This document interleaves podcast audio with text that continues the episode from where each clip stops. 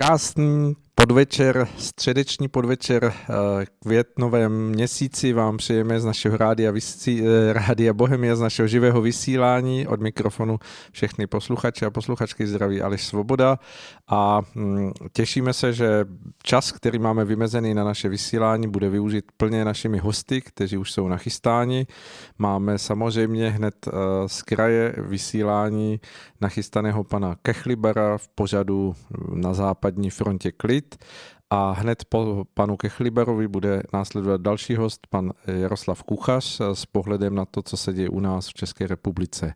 Tak, já se zeptám, jestli máme hm, pana Kechlibera už v připojení. Je v připojení. Je v připojení, výborně. Zdravíme vás, Mariane. Jak se vám Dobrý daří? Den. Jsem spokojen, jako docela to jde. No. Myslím si, že myslím si, že mohlo být výrazně hůř jsme zdraví, nemáme covida, knížka vyšla, takže... A rozvolňujete svoje uh, pandemická opatření, která se si nastavil na začátku toho uh, dubna? Jo. Vzhledem k tomu, že se zatím situace nevyvíjí nějak dramaticky, tak se odvažuji jezdit vlakem. Uh-huh. Pozoruju, že nejsem sám, že nás tam výrazným způsobem přibývá. Když jsem začal jezdit před pár týdny, tak se mohlo stát, že tam byl člověk úplně sám. Mm-hmm. Že jsem prostě, nebo třeba tři lidi v celém elefantu, jo, což tady, tady v Praze opravdu není typické. Ano. A okolí a teď už je to spíš tak um, čtvrtinová ta obsazenost. Hmm. Čili na té jedné čtyřce sedí jeden člověk. Tak to Není je... to uh, ještě zdaleka ani to, co to bylo na začátku, no předtím, protože ve špičkách se běžně stálo v tom vlaku, to bylo normální, že na tomu čtvrtina až třetina lidí stojí. Uh-huh, ano. No ale teď, teď uh, už je to přece jenom, jako by jsme na půl cesty tam, no. Uh-huh. Takže, takže stejně tak jsem si všiml, že zásadním způsobem přibylo uh, aut na silnicích. Ano, Takže lidi očividně někam jezdí, pravděpodobně ano. do práce, jo, no jenom. Právě můj kolega mě občas vozí autem zpátky, ne každý den, ale občas. A před takovými třemi týdny, když jsme jeli, tak jsme měli naprosto volný průběh, to, to se člověk nezastavil, jenom svištěl. No a teď už to tak není, no. Teď už, teď už si člověk někde třeba i teda 20 minut postojí. tak uvidíme, jak dlouho to vydrží a jak, jak dlouho se to bude moc dát užívat, pokud nepřijde nějaká druhá, třetí vlna koronaviru a mm, eh, Pojďme, pojďme na to, co máme nachystáno pro naše posluchače a mm, bude to hned zase za našimi hranicemi. Koukneme se na tu západní stranu, skočíme do sousední Německé republiky, protože tam podle všeho, co jsme se bavili před naším vysíláním, se událo nějaké rozhodnutí soudů, které se týkalo Evropské centrální banky a, a nákupu, hm, tuším, dluhopisů. Tak pojďme o tom povědět něco bližšího, protože, tak jak jste avizoval, je to docela zajímavá záležitost. Tak, jedná se o rozhodnutí, které učinil uh, ústavní německý soud v Karlsruhe. Uh-huh.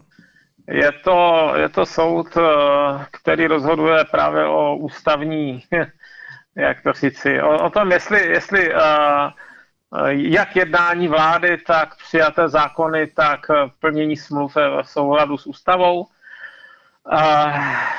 Rozhodl o tom jeho senát, nebylo to teda, ne, nebylo to rozhodnutí celého tělesa. A to, co se jednalo, byla otázka, jestli náhodou Evropská centrální banka nepřesahuje své pravomoci. A, tenhle ten případ mě uh, zaujal nesmírně. Proto, uh, mám o něm rozepsaný článek, který se v zásadě věnuje jenom jedné té, mm-hmm. jednomu aspektu tady téhleté složité otázky, protože uh, téma je takové, že uh, Německo přijalo uh, dejme tomu uh, smlouvy, které se týkají ustanovení Evropské centrální banky, a eura a, a toho, jaká práva ta, ta Evropská centrální banka může mít, přičemž se tedy rozlišuje, rozlišuje se uh, měnová politika versus fiskální politika. Ona má například zakázáno uh-huh. uh, podporovat cíleně jednotlivé státy, nějaké financovat. A právě skeptičtí Němci, jednak zakladatel AFD Bert Luke, který už tam mezi tím není, je to ekonom, on pak odešel, když se rozhodli pro tu protiimigrační linii, on odešel v roce, myslím si, že už v roce 2015. Uh-huh. A teď přemýšlím, jak se jmenuje ten druhý, to je, to je Bavorák, Gauweiler si myslím. Právě, že to zní skoro jak to titul Gauweiler, ale myslím, že je to Gauweiler. To je konzervativní člen CSU, konzervativní tedy na poměry na poměry CSU.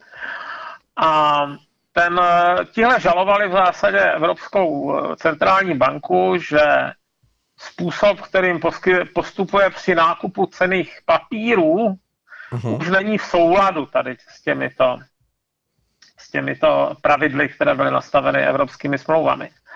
No, Evropský uh, soudní dvůr řekl, že to v pořádku je, ale um, právě německý, německý ústavní soud dneska řekl, že to v podstatě v pořádku není, uh-huh. že se to opravit musí, že, že uh, Evropská centrální banka nijak nezdůvodnila uh, svoje úkony vlastní, uh, nevysvětlila jaké efekty to bude mít jiné, než, než tedy ty čistě, čistě monetární a než čistě to cílování inflace. A neřekla, taky vytknul německé vládě a německému parlamentu, že se k tomu raději vůbec nevyjádřili, že v takovéto situaci musí, že, že musí nějakým způsobem to schválit nebo kritizovat nebo odmítnout, ale že se nemůžou tvářit, když se používají prostředky německého daňového poplatníka v takovém rozsahu, mm-hmm. což ona samozřejmě jako ta skrz Bundesbanku používá. Takže musí se k tomu nějak vyjádřit, nesmějí se tvářit, že se nic neděje, což je taková oblíbená technologie Merkel. Jo? Merkelová ráda ignoruje situace, dokud do té míry, do jaké to jde, ještě chvíli poté. A, a pak teda se pustili, kromě jiného, do do toho Evropského soudního dvora, který teda skritizovali velmi tvrdě, uh-huh. řekli, že to rozhodnutí uh, Evropského soudního dvora, uh, které schválilo ty praktiky Evropské centrální banky, a které padlo v roce 2018, že je svévolné, uh-huh. že, to, že to nelze žádným uh, rozumným způsobem vyložit uh, v, jako konzistentně se smlouvami, Eh, že je to v podstatě jako v přímém rozporu se vším, co na tom papíře je a že je to, že je to prostě zásadní vada, že za normálních okolností tímto způsobem ten Evropský soudní dvůr nepostupuje a že když udělal takovéhle jako vadné rozhodnutí, mm-hmm. takže, takže se takové rozhodnutí nedá akceptovat, jo? že překročil pravomoce, které mu byly svěřeny a že, že začal jednat takzvaný ultravires. Jo? Mm-hmm. mimo, mimo meze těchto pravomocí. Mm. A... a to je docela vážné obvinění. Jo? An, ano. Evropská komise na to hned zareagovala teda jako v prohlášení, že podle jejich názoru, nebo ne, oni nemluvili nic o názoru, oni řekli, že evropské právo je nadosazeno německému o za, no, právu členských států a víceméně hotovo, že, že k tomu se teda ještě vyjádří, ale že evropské právo je nadosazeno právu, právu států. No, jenomže uh, ono to tak ve skutečnosti úplně jednoznačně není. Je to jednoznačné u takových běžných, běžných uh, zákonů, ale není to zdaleka tak jednoznačné u uh, ústavních zákonů. Uh-huh. Jo, tam se tam může nezanedbatelné množství precedentů z, z, myslím si, že nějaký z Dánska, nějaký z Polska, že v zásadě uh, ústavní soud řekl, že dotyčné země, že si nenechá zasahovat do pravomoci vykládat ústavu a že víceméně se s tím nic neudělalo. No. Ono i ostatní, když už jsme tady měli, tady jsme měli případ toho, jak chtěli reagovat poslanci a senátoři a nakonec to neprošlo eh, zakotvením práva na nošení zbraně do ústavy. Uhum, že? Ano, ano, to bylo. A to, to dělali úmyslně z tohohle důvodu, protože Právě protože toto je taková šedá oblast, která není úplně jasně rozhodnutá. Nestalo se nikdy, že by lidi podepsali oficiálně, nebo že by státy podepsali oficiálně, že se vzdávají jako své ústavní svrchovanosti. Uhum. Oni se vzdali eh, v rámci smluv nějakých eh, pravomocí, ale ne všech, jo? není to prostě napříč, napříč, uh, jak to říci, across the border. Mě teď nenapadá to české jako voda do Z, není to tak, jo? Uh-huh. Je to, jsou to jenom nějaké vyjmenované pravomoci. No a ten německý ústavní soud řekl v tom svém rozhodnutí, že uh, víceméně sice nepovažuje za dobré, aby národní státy vrtali do Evropské unie non-stop, no, že by se to nemělo dělat úplně rutině, ale že se zároveň nesmějí vzdát. Uh-huh. A, a musí občas vykonávat kontrolu nad tím, jestli ty evropské orgány nezneužívají svého postavení a jestli si třeba nepřisuzují nebo ne, nepřidali si pravomoci, které nejsou vepsány v těch smlouvách, jo? Uh-huh. a jestli jakoby eh, se nesnaží rozšířit svůj vliv mimo rozsah toho, co jim je dáno těmi smlouvami a že, že, že jednají ultra vires, jo? jak ti právníci říkají, uh-huh. na, na své pravomoci. Tak kdyby se tohle to stalo, takže by vlastně jako se, se uh, státy úplně vzdali kontroly nad tím, co podepsali uh-huh. jo, nad faktickým výkladem a aplikací smluv. Rozumím. No, No. no a, a zejména to, co v těch smlouvách není. Hmm. Takže jako málo který, málo který orgán by asi dělal to, že by se své volně vzdal svých pravomocí. Hmm. Spíš jde o opáko snahu si je nějaké přidat. Takže z toho bude asi ještě docela zajímavý právní spor, byť si nemyslím, že by z toho vedlo k nějaké jako fatální roztržce, ale na evropské poměry bylo toto rozhodnutí německého ústavního soudu docela silné. Oni jsou totiž známi tím, že většinou byli docela vstřícní vůči Evropské unii a tohle to je takový varovný výstřel. No. No, je to takové, jako nemůžete si dělat úplně, co chcete, překročíte-li německou ústavu moc zřetelně, tak sekneme, že to, není, že to prostě neplatí. Hmm. No, a německá vláda si bude, bude mít na vybranou, jestli bude ignorovat nás nebo vás. Eh, to jsem právě se vás chtěl zeptat, jestli je možné z toho vnímat nějaký signál, který by znamenal nějaké určité e- erodování toho vztahu Německa k Evropské unii jako, jako instituci, mm, která má vlastně v tom nějakém eh, tady evropském regionu poměrně silné postavení s tím svým aparátem, a nebo, nebo je to jenom jakási epizoda? Jak... Já si myslím, že úplná epizoda to není ale je to, myslím si, hlavně signál, že Evropská centrální banka, a teď máme obtížnou situaci, že? Ano, ano. Jakoby, uh, ty státy na tom jižním křídle mají uh, velké ekonomické problémy, ještě daleko větší než, než všichni ostatní a jsou těžce zadlužené, takže už nedokážou vydávat další dluhopisy, respektive by to bylo moc riskantní a, a tak by chtěli tedy nějakým způsobem pomoct od těch severních států, tak se řeší způsob, jakým zdá a kdo je ochoten jim nějakou pomoc dát a jakou, jakým způsobem. Jo? Mm-hmm. Hovoří se o nějakých věčných, věčných dluhopisech mm-hmm. vydaných a tak dál. Toho je docela dost, ale uh, ze strany, té, ze strany té, tohoto soudu si myslím, že je to signál, aby se nepokoušeli ty uh, účastnické státy, ale zejména Německo, on vlastně jinou, jiný, jiný moc než nad Německem nemá, aby se nepokoušelo úplně obejít ducha za těch smluv, které byly uh-huh. uzavřeny. Jo? Aby se, dejme tomu, zákaz přímého financování států Evropskou centrální bankou neobešel nějakou politikou, která to sice nemá v názvu, ale fakticky má tyto dopady. Uh-huh. Jo? Je to takové varování, jako nemyslete si, že můžete cokoliv. Uh-huh. No, existuje, nějaké, existuje nějaké právní základy jako toho, toho společenství a ani to, i kdyby ta německá vláda chtěla, nemůže jednat eh, v přímém rozporu s nima ani způsobem, který by nějakým zásadním způsobem obcházel.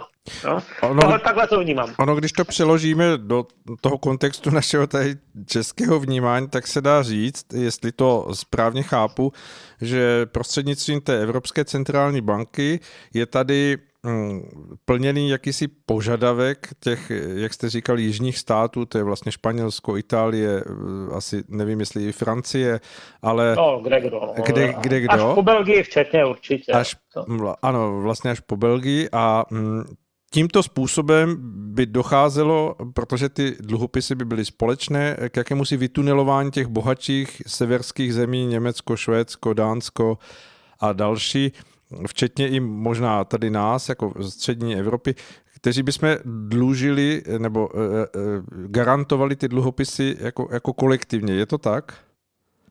No tak uh, oni by potom toužili na tom jihu, že? Mhm. Půjčovat si, řekněme, na společný účet.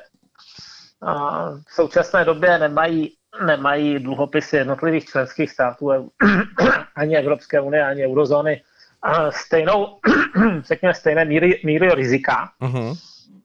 Míra rizika se, míra rizika se obvykle vyjadřuje právě uh, úrokem, že jo, který, za který to dokážete dostat a a tomu rozdílu mezi, dejme tomu, německými dluhopisy a italskými nebo řeckými se říká uh, spread. Uh-huh. No tak zkrátka ideální představa Italů a spol je, že spread by byl nula. Že? že, by, že by si všichni půjčovali za stejných podmínek a že by, že by, uh, že by tady uh, měli uh, stejné ručitele. Jenomže to je přesně to, do čeho se tomu smeru nechce. Zrovna, zrovna před německým ústavním soudem a i nejen tam se hodně přetřásá to, že Německo vstoupilo do evropské měnové jednotky jenom na základě naprosto pevného a jasného ujištění, že nebude nikdy žádné dlužení za, za nebo žádné ručení za dluhy cizích států. Hmm. A kdyby se tohleto nějakým způsobem nahlodávalo, tak tak uh, by hrozily vážné i politické následky. Nejenom to, že třeba rozhodne ten soud špatně, nebo mm-hmm. špatně, nepříznivě, ne, mm-hmm. správné slovo, mm-hmm. nepříznivě, ale i to, že se z toho stane velké politické téma třeba nějakých uh, stran, které s tím hrubě nesouhlasí. No. Mm-hmm. Samozřejmě první člověka napadne AFD, ale myslím si, že tohle by mělo velký problém být stráveno třeba i těmi bavoráky v tom CSU. Hmm. A když to ještě posuneme o kousíček dál, myslíte si s výhledem do budoucna a vůbec uh, nějakého řešení té situace, která je skutečně pro ty jižní země asi hodně dramatická, teď myslím z ekonomického hlediska, eh, nedojde nakonec stejně k nějakému tlaku eh, Evropské, buď centrální banky, nebo vůbec jako Evropské unie na tu spoluúčast zemí v tom celkovém udržení eura a v těch, všech závazků Evropy jako celku na, na ty země jako Německo a, a další, aby se spolu podíleli na tom, na tom jakémsi sanování těch rozpočtů Itálie, Španělska. Myslím si, že to tak bude. A jediné, o co se jedná, je um, snaha najít nějaký způsob, jak uh, se vlk nažere, jako zůstane celá. Hmm. No ale lze to? to? Teď to, to no, Kdyby to šlo snadno, tak už to pravděpodobně bude hotové. Ono to asi tak snadno nejde. Přece jenom mají obavu i v tom Německu, i v tom Nizozemí a podobně z reakce vlastních občanů na to, že by zjistili, že jsou, tak říkají, zaháčkováni na jižní dluhopisy nějakým způsobem. Takže hledá, hledá se přijatelný způsob, já k tomu skepticky říkám opticky přijatelný, protože ta podstata připomíná kvadraturu kruhu. Neplatit, neplatit za cizí lidi, ale přitom za ně ručit, to je podstatě protimluv, že? Hmm. No logicky se asi jako nedá najít řešení, které by hm, nevedlo k tomu, že, že svým způsobem to hm, postihne jako evropskou měnu, ať už je to euro nebo jako by ty ostatní země, které si drží ještě svoje měny a jsou navázány na to euro, eh, včetně nás, nás České republiky, eh, protože asi zřejmě ten, ten vír směrem dolů v těch jižních zemí jako je opravdu silný, takže těžko se dá předpokládat, že se najde nějaké řešení, nebo myslíte, že... To je toho, čeho se lidi obávají. Obávají se Obávají se možnosti, že třeba kolaps Itálie by vedl k docela závažným problémům eh, všude jinde. Uh-huh. Francouzské banky jsou exponované, ale nejenom. Ono vůbec vznikly disbalance, které se budou hrozně těžko řešit.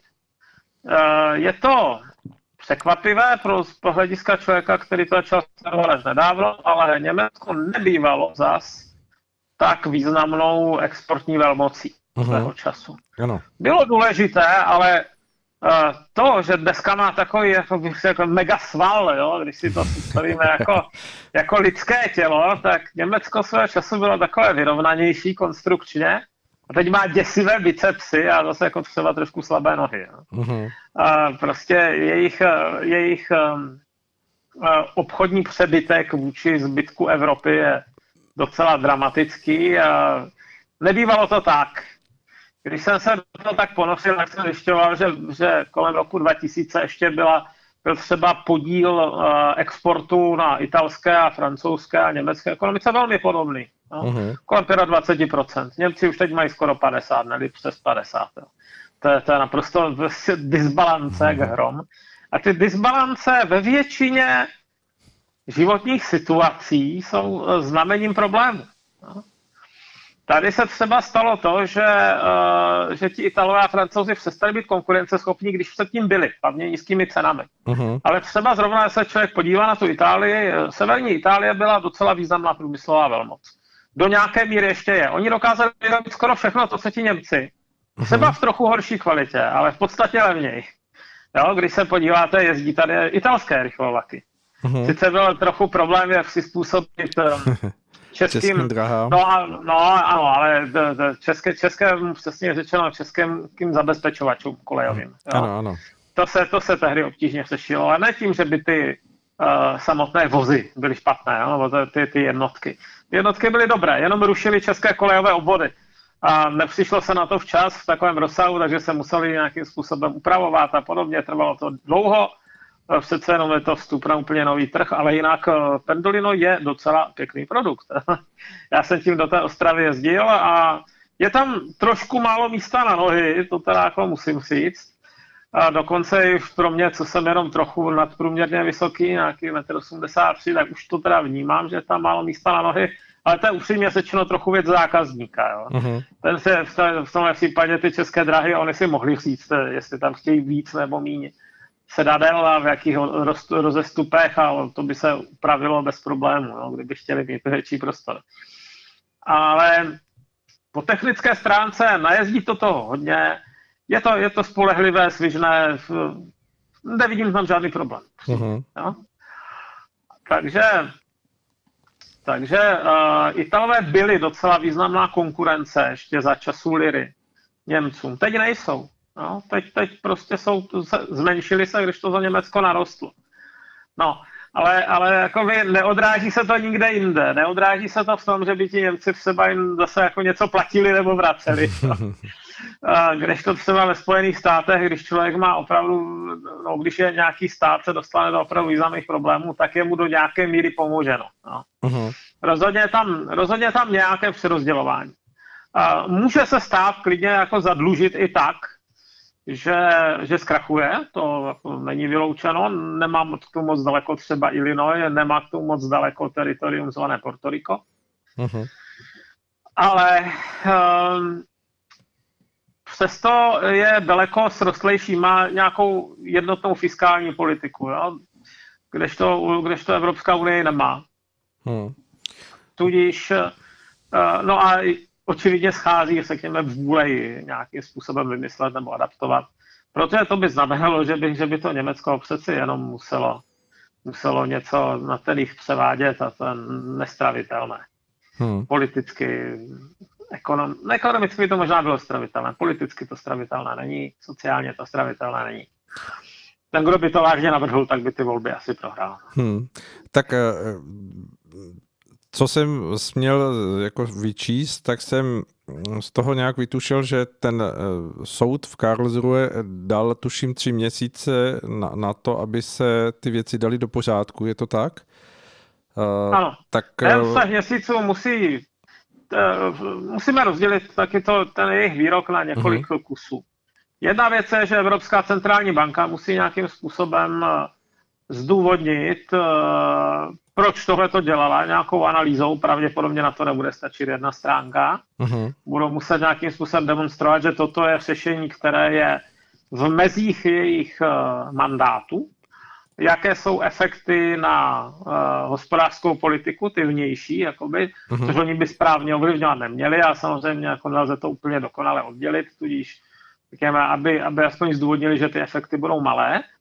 Tady je totiž jedna zajímavá věc. Eh, jeden z těch efektů toho kvantitativního uvolňování je právě to, že rostou ceny nemovitostí a to teda na Němce konkrétně docela dramaticky dopadá, protože s tím obvykle jde i uh, růst cen nájmu, uh-huh, růst nájmu a tam většina lidí žije v nájmu až do smrti. Uh, v velkých městech je to valná většina, myslím si, že přes 70%. Ano. A samozřejmě to má docela praktický efekt na jejich koupě schopnost, na jejich životní úroveň. Takže, hmm. takže to není jenom abstraktní úvaha o tom, jestli je právo naplněno nebo není naplněno, ale naprosto konkrétní efekt na životy Němců. No, takže tady máte třeba, tady má ta Evropská centrální banka nějakou povinnost. Německé úsady mají povinnost, eh, no úsady, německá, německé volené orgány mají povinnost na to nějak reagovat kladně, záporně, ale minimálně to jako důkladně prodiskutovat, vyjádřit se k tomu schválit, neschválit. No a pak je ta třetí věc, tedy to, že si ti Němci, ti ústavní soudci uh, vyhradili právo posuzovat, jestli evropské orgány, což není poprvé, ono už bylo pár takových precedentů, a jestli ty evropské orgány nepřekračují svůj pravomoc a pokud by překračovali, uh, tak eh, víceméně německým eh, úsadům zakázáno jim s tím pomáhat. Hmm. Tak to bude zajímavé. Tak uvidíme, jak se to vyvine. Tři měsíce určitě utečou jako voda. Uvidíme, co z toho bude dál. Mariane... Bude, no, no, já, si, já si teda myslím, že se, že se půjde o nějaké takové polosešení, že ta Evropská centrální banka vydá nějaké zdůvodnění, které nebude zase tak rozsáhlé a pečlivé, že spíš půjde o to, aby to bylo rychle. Hmm a, a dojde k jeho dalšímu napadení u téhož soudu a pak uvidíme, jak to bude soud posuzovat. Dobře. Ale ona, všiml jsem si jedné zajímavé poznámky, která provázela ten rozsudek, že uh-huh. byl tam dlouhý seznam expertů, kteří se přišli, ekonomů, kteří přišli vypovídat eh, víceméně dobrovolně, ne na předvolání, ale víceméně dobrovolně, ve Němci. Uh-huh ale uh, samotná Evropská centrální banka oznámila, že se tohoto projednávání nebude účastnit. No, už hmm. tehdy. Hmm. Jakoby je to prostě nezajímalo. Hmm. To, je, to je arogance, která se mně osobně teda moc nelíbí. Hmm. Dobře, Mariane, pustíme si teď eh, skladbu a potom budeme pokračovat v našem tématu na západní frontě klid v dalších, v dalších výhledech. Posloucháte stále rádio Bohemia, pořád na západní frontě klid a já se zeptám, jestli máme stále na příjmu Mariana Kechlibera. Jsem tady. Stále je tam, výborně. Mariane, eh, popojdeme k našemu dalšímu tématu a to je hm, otázka, která se stále víc a víc vynožuje v nejrůznějších médiích a hm, je to asi i do blízké, možná i vzdálenější budoucnosti silné téma, protože mnoho zemí Eh, po těch eh, dvou měsících eh, toho, co se všechno dělo, ať už jako z toho zdravotního hlediska nebo ekonomických hledisek, hledí směrem k Číně a nejsou to pohledy jako vstřícné, jsou to pohledy víceméně vyčítavé. Některé země už se nechali slyšet o nějakých svých dalších rozhodnutích, ať už třeba přesunu výroby a podobně. Eh, tuším, že eh, pan Pompeo z, eh, vlastně z Ameriky hovořil o tom, že dokonce existují nějaké důkazy o tom, že, že ten koronavirus pochází z laboratoří, i když nebylo jim řečeno, že by byl nějak uměle vytvořený. Jak, jak se na to dívat? Ta pozice Číny z tohohle pohledu není úplně růžová. Na druhou stranu oni všichni ti, kdo, kdo se snaží na ní teď nasazovat, vlastně nemají až tak moc uh, manévrovacího prostoru k tomu, aby bouchli dveřmi a řekli, ať je Čína sama pro sebe, protože to hodně svázané dohromady. Tohle super zajímavé téma, já jsem o něm chtěl napsat článek a nějaké, nějaké úvody jsem k tomu už napsal o těch úvazách o, o decouplingu, ale Ono se to od té doby zase vyvinulo a snad se k tomu dostanu tento prodloužený víkend, abych o tom něco napsal. Uh-huh. A za nejsignifikantnější teď asi považuji výrok toho Mikea Pompea. To není uh, sadový komentátor v novinách, to je člověk, jeden z nejvíce postavených lidí v uh, Americe. ten, když takové informace vypustí, tak tak činí. Ano. S rozmyslem není to na rozdíl od Trumpa, který je přece jenom poněkud asi impulzivní, když kdo ví, jo, jako těžko, těžko do něj vidět. Tak uh, o Pompeovi si nemyslím, že by byl impulzivní jakýmkoliv způsobem. Ten cokoliv dělá, ten dělá rozmyšleně. Uh-huh. A uh, tohle to si myslím, že může znamenat začátek nové studené války, minimálně v tom propagandistickém slova smyslu. Nastane ohromný boj o to, eh, s jakým PR, tak říkajíc, z těchto krizí uh, ty jednotlivé státy vylezou. Hmm. Uh, jak, jak moc psí hlavu bude mít ten či onen, jestli se kvůli něčemu zapomene na to, že někdo zase něco někde pochybil a podobně. A Čína svým způsobem jednání uh, si moc nepomáhá, protože je patrné, že, že třeba oni, jejich diplomacie je taková zvláštní.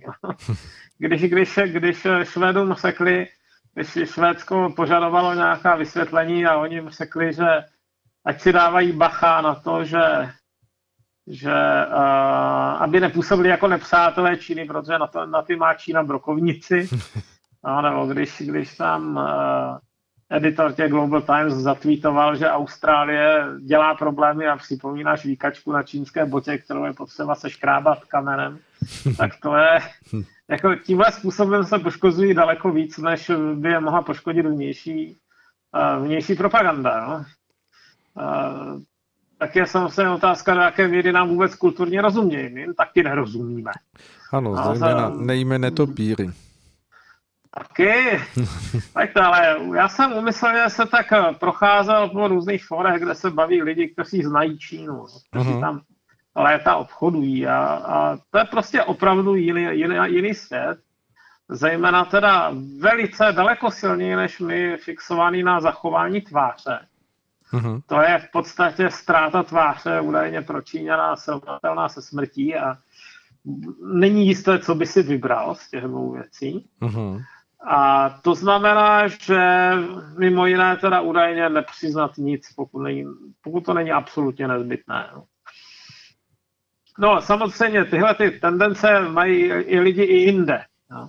Ano. A i tady, i tady se lidi nechtějí přiznat ke svým chybám a raději svalují věci na druhé a podobně, ale údajně je to tam teda mimořádně kulturně silné a kdo tam jde obchodovat, tak s tím musí počítat, protože to mimo jiné znamená, že třeba nemusí vůbec dostat informaci o tom, jestli dotyčné zboží už je naložené nebo ne, ale musí tam poslat svého člověka, který se fyzicky dostaví na místo a proskoumá, proskoumá příslušný sklad. Jo. Uh-huh. Tak takhle, takhle jsem to tady slyšel. No.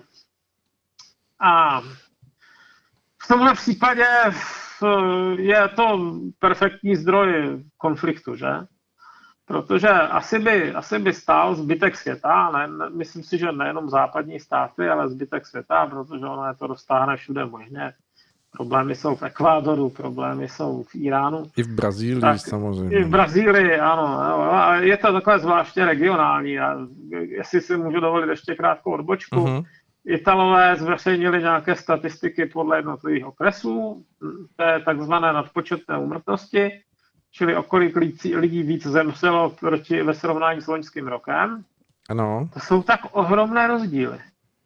Nejhůř postižené, což asi nikoho nepřekvapí, je právě město Bergamo. Uh-huh. Tam je to asi šestinásobek, prostě šestkrát víc lidí umřelo proti loňskému roku. Ale na opačném polu je třeba Řím, kde ta úmrtnost je o 9% menší. Menší. Hmm. Než minulý rok. Než minulý rok.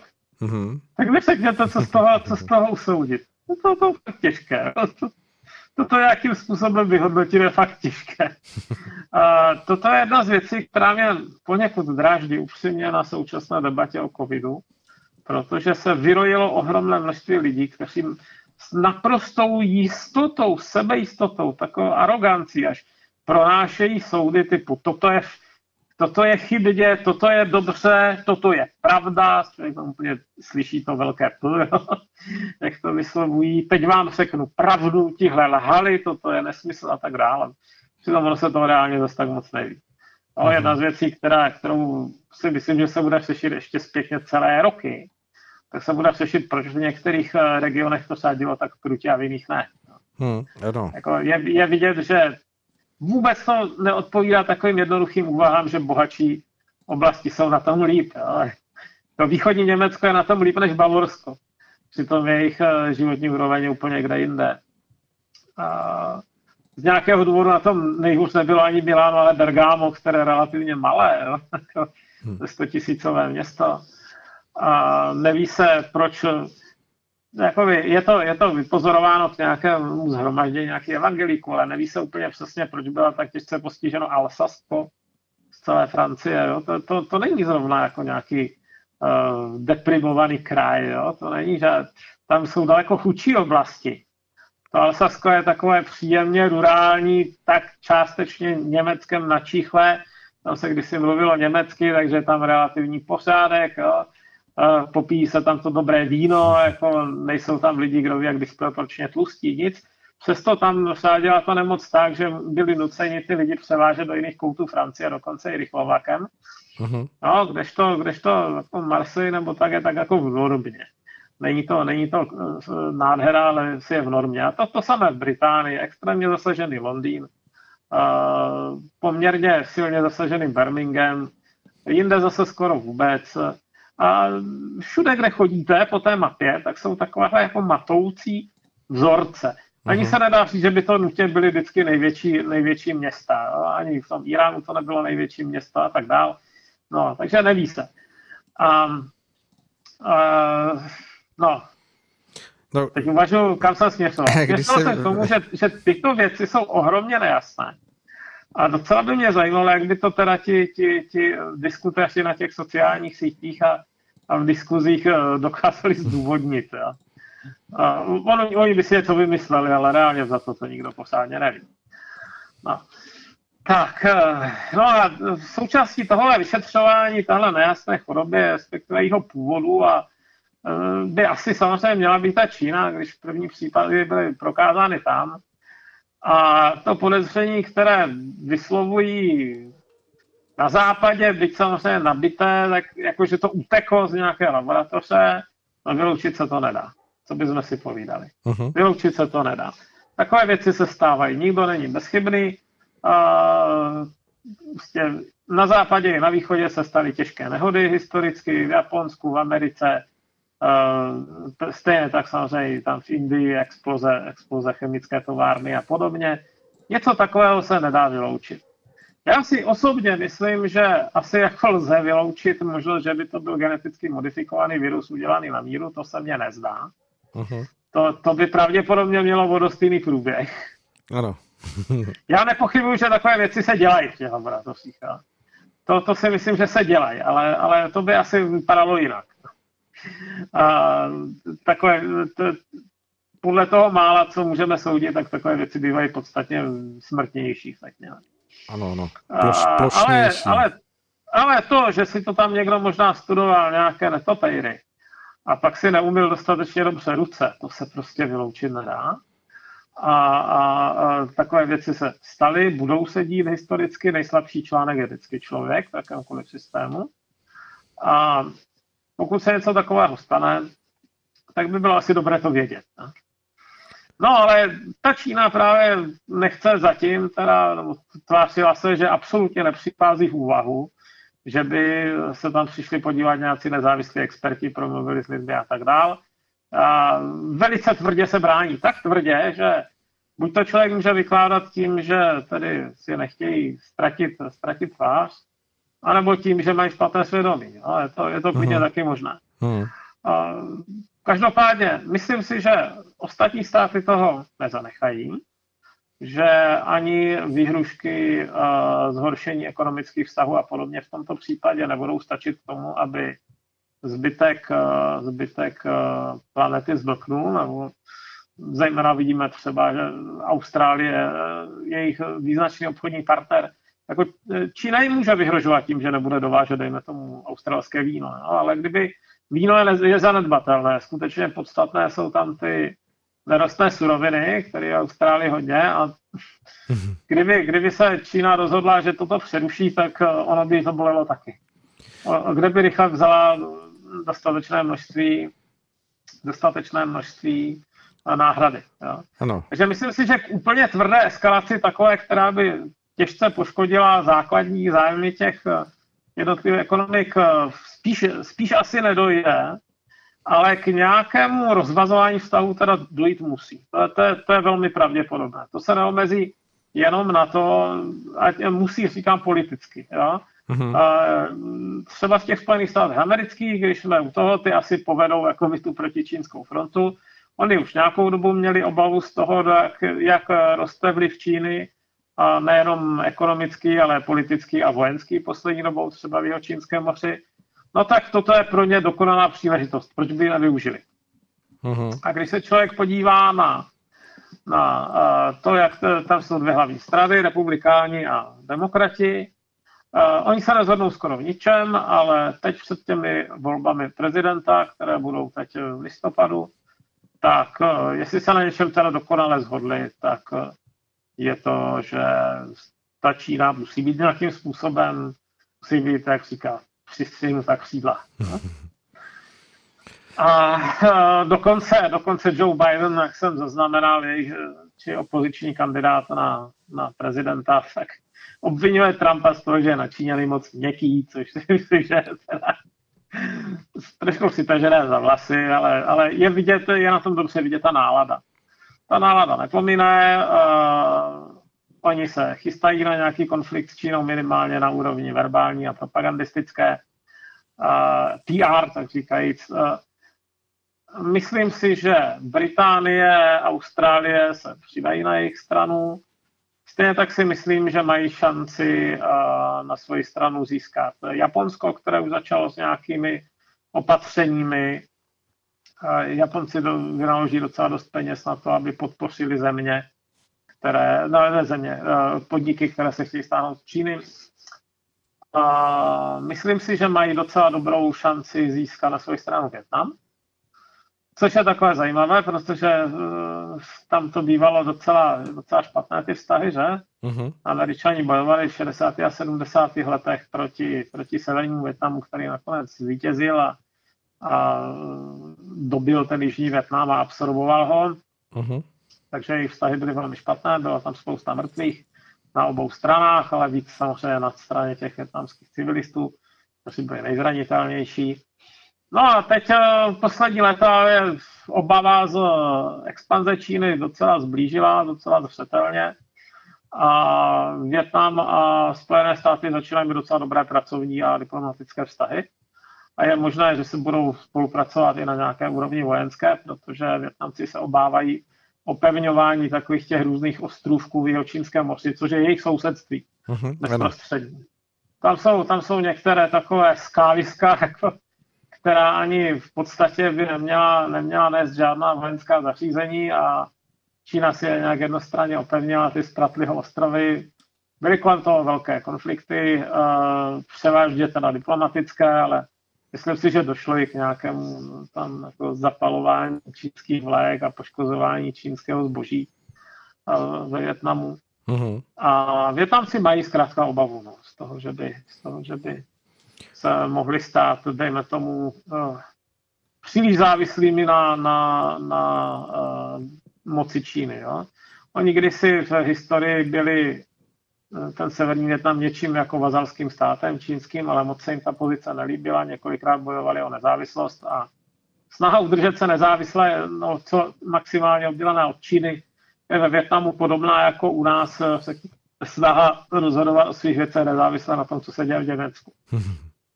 Je to takový často se opakující uh, historický příběh uh, v severním Větnamu. Jižní Větnam ze tuhle zkušenost nemá, to už je moc daleko, ale ta severní půlka Větnamu, která uh, souvisí s jako hraničí s Čínou, tak uh, tohle dělá velmi výrazně.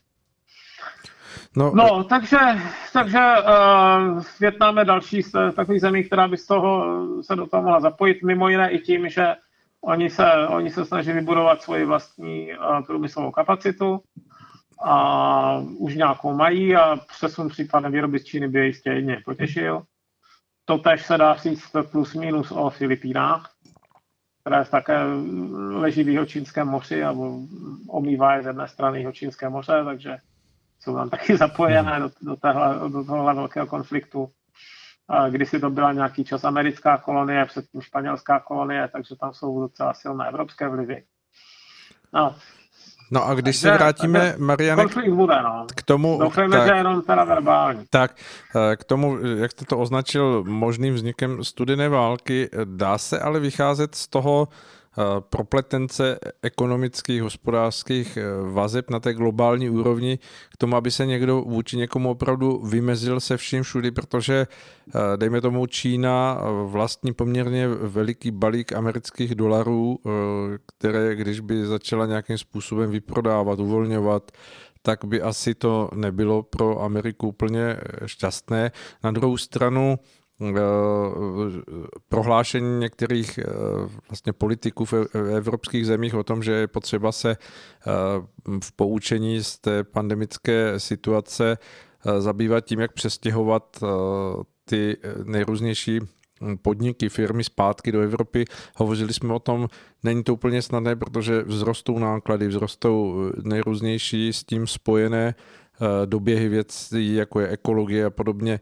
Dá se to tedy tak jednoznačně říct, že, že se může svět vymezit v určité Číně, nebo to bude jenom takové šolíchání nebo okopávání kotníků? Tak, okopávání kotníků naznačuje, že se nad náma tyčí, to se nás netyčí. A je to významný hráč, ale ne, řekněme, to rozhodující nebo největší. Uh, myslím si, že uh, já, já moc nevěřím té teorii o tom, že silné uh, obchodní provázání vede k nutě k míru. To, eh, když se podíváte na Evropu těsně před první světovou válkou, tak ona byla ve skutečnosti provázaná docela dost. Uh-huh. Tehdy se docela hladce a jednoduše cestovalo přes hranice, většinou nebylo potřeba ani cestovní pás. Uh-huh. A když se třeba podíváte na železnice, které překračovaly hranice tehdejšího Rakouska a Uherska, tak třeba s Německém bylo opravdu hodně. Uh-huh, uh-huh. Produkce je eh, spousta, spousta našich, eh, našich eh, nebo v našich sudetech, v tehdy německojazyčných sudetech, spousta těch podniků měla významnější odběratele v Německu než ve zbytku Rakouska a Uherska. Ano. A některá města typu hranice, hranice u Aše, jo, se z toho tady nespamatovala do, do, do teď tam, tam byl ten průmysl zavázaný jenom na Německo. Ano, stát 80%. Mm-hmm. A, a stejně tak eh, samotné rakouskou herskou, když jsme u něj, tak to byl docela srostlý ekonomický celek, života schopný. A to, že tam byla nějakým způsobem polobalkánská politika, to je druhá věc, ale ekonomicky to, ta země fungovala velmi dobře. Uh-huh. A byl to společný hospodářský prostor pro 60 milionů lidí, opravdu se vyváželo z Liberce až do Transylvánie a naopak, bez nějakých bariér. A, ta země prosperovala za míru. Ale e, stejně ty politické efekty, které, které nastaly, tak i roztrhly. To teď si myslím, že můžeme naprosto v klidu říct o bývalé Československé federaci. Uh-huh. Tak, tak jako e, bylo patrné, že ekonomicky jsme extrémně těsně provázaní, výrobky z jedné části republiky se vozily do druhé a naopak, ale politicky to tak nebylo. A dokonce i Československá komunistická strana měla jako asymetricky slovenskou komunistickou stranu, že? Uh-huh. A poté za, poté za té krátké demokracie, předtím, než, než se ta federace rozdělila, tak jako víceméně fungovaly ty strany v těch federální republika dost nezávislá na sebe. Myslím si, že jenom ODS se nějak upřímně snažila vést kampaň na Slovensku třeba uh-huh. z těch převážně českých stran. No a ty politické a společenské rozdíly nakonec byly důležitější než ta ekonomická vazba. Oni se totiž, eh, no to je jedno, Určitě na to svého času něco prodělali, no, nepochybně, na tom rozdělení. To, to asi nebyla čistě výdělečná akce. A myslíte si, Ale že to proběhlo. hrozí i teď, že, že jakoby hrozí, ty, ty politické, nebo hrozí, jako že, že to je jeden z nějakých výhledů, že ty politické, dejme tomu silné postoje vzájemné nebudou hledět nakonec na, na tu provázanost ekonomiky? řekl bych takhle. To co, se, to, co vzniklo před rokem 2020 a před tou současnou krizí, byl svět, který byl, ve kterém byla spousta věcí extrémně ekonomicky výhodná, z toho hlediska, že, že ty výrobky byly levné a rychle vyrobené a právě se bez ohledu na nějaké, ekonom, na nějaké ekologické regulace, jo, takže mm-hmm. se dovážely výrobky do Evropy a do Ameriky, které pocházejí ze špinavých továren. Ale to je jenom jeden rozměr celé té situace. Pak máte, řekněme, nějakou spolehlivost, jo, v situaci, kdy, kdy krize nastane, tak jestli jsem můžete spolehnout na to, že, tu výro, že ten výrobek dostanete do ruky nebo ne, nebo, nebo ho nikdo nevyrobí, nebo ho nedokáže dopravit. Pak máte samozřejmě ty vazby, řekněme, politického rázu, kdy si někdo koupí no, nějaký stát, si de facto koupí nějakou infrastrukturu a pak, pak třeba má nějaký vliv na tom, jak se používá nebo nepoužívá. Uh-huh. Protože spousta, spousta takových těch polostátních podniků ve skutečnosti není v soukromém sektoru. Ne? Když si vezmete různé firmy, které provozují přístavy a podobně, to je dost často provázáno na, na státy, e, ze kterých ty firmy jsou. No a najednou, najednou zjistíte, že ten celkový výpočet je složitější a nezahrnuje jenom nejnižší možnou cenu. Uh-huh. A je možné, že to, co vidíme, není ani tak primárně konflikt, jako spíš přeuspořádání tak, aby místo té nejnižší ceny a jenom té nejnižší ceny, aby se to slyšelo trošku komplexněji. Uh-huh. No. Aby, aby vstupovali do celé té, do celé té rovnováhy i, uh, i faktory, které se dříve úplně ignorovaly, protože uh, třeba, třeba jenom ta otázka toho, jak dlouho trvá doprava nějakého zboží od někud někam, uh, protože jsme byli zvyklí na to, že mezinárodní obchod plyne naprosto hladce a předvídatelně a trvá to tolik a tolik dní a ani o jeden den víc, nebo maximálně o jeden. Najednou uh, se ukázalo, že ty výpadky můžou být, že můžou být i několika týdenní nebo dokonce několika měsíční v některých případech a že je to hodnota, kterou je taky potřeba při nějakém serióznějším uvažování brát v potaz. Hmm. No a... Takže já si myslím, že to je ten vývoj, jo? že najednou se prostě, uh, řekněme, ekonomicky, ekonomické úvahy budou řídit eh, daleko větším počtem parametrů než dřív a nebude tak úplně jednoznačně vždycky jasné, co je výhodnější. Hmm. No, co by to eh, z vašeho pohledu znamenalo? Je to, je to jakýsi počátek eh, nějakého přetahování toho hm, celosvětového lídra, který, který teď patří samozřejmě ještě Spojeným státům, ale Hmm. To se spíš zviditelnilo, než že by to začalo, ale řekněme, že to vstoupilo do viditelnější a jasnější fáze, mm-hmm. kdy si myslím, že musíme čekat, že se budou navzájem všelijak mediálně ostřelovat daleko víc než dosud. No, dosud, dosud vznikaly takové izolované konflikty typu, že vsekl, vsekl manažer nějakého klubu něco pro hongkongského a dotyční se tady zase obořili na, na tam asociaci národních sportů, ale tentokrát se budou pravděpodobně takhle verbálně ostřelovat na úrovni vlád a budou nějakým způsobem se snažit vytvořit vlastní uh, tábory. Jo, daleko zřetelněji než dřív. Ale um, tak a teď jsem zapomněl, co jsem chtěl říct. Jo, no, jedna no, z vedlejších efektů, který teda čekám, uh, je, no. že se ukáže, jakou cenu reálně ty výrobky mají. Mm-hmm. My jsme si teď navykli na to, že spotřební zboží je hrozně levné.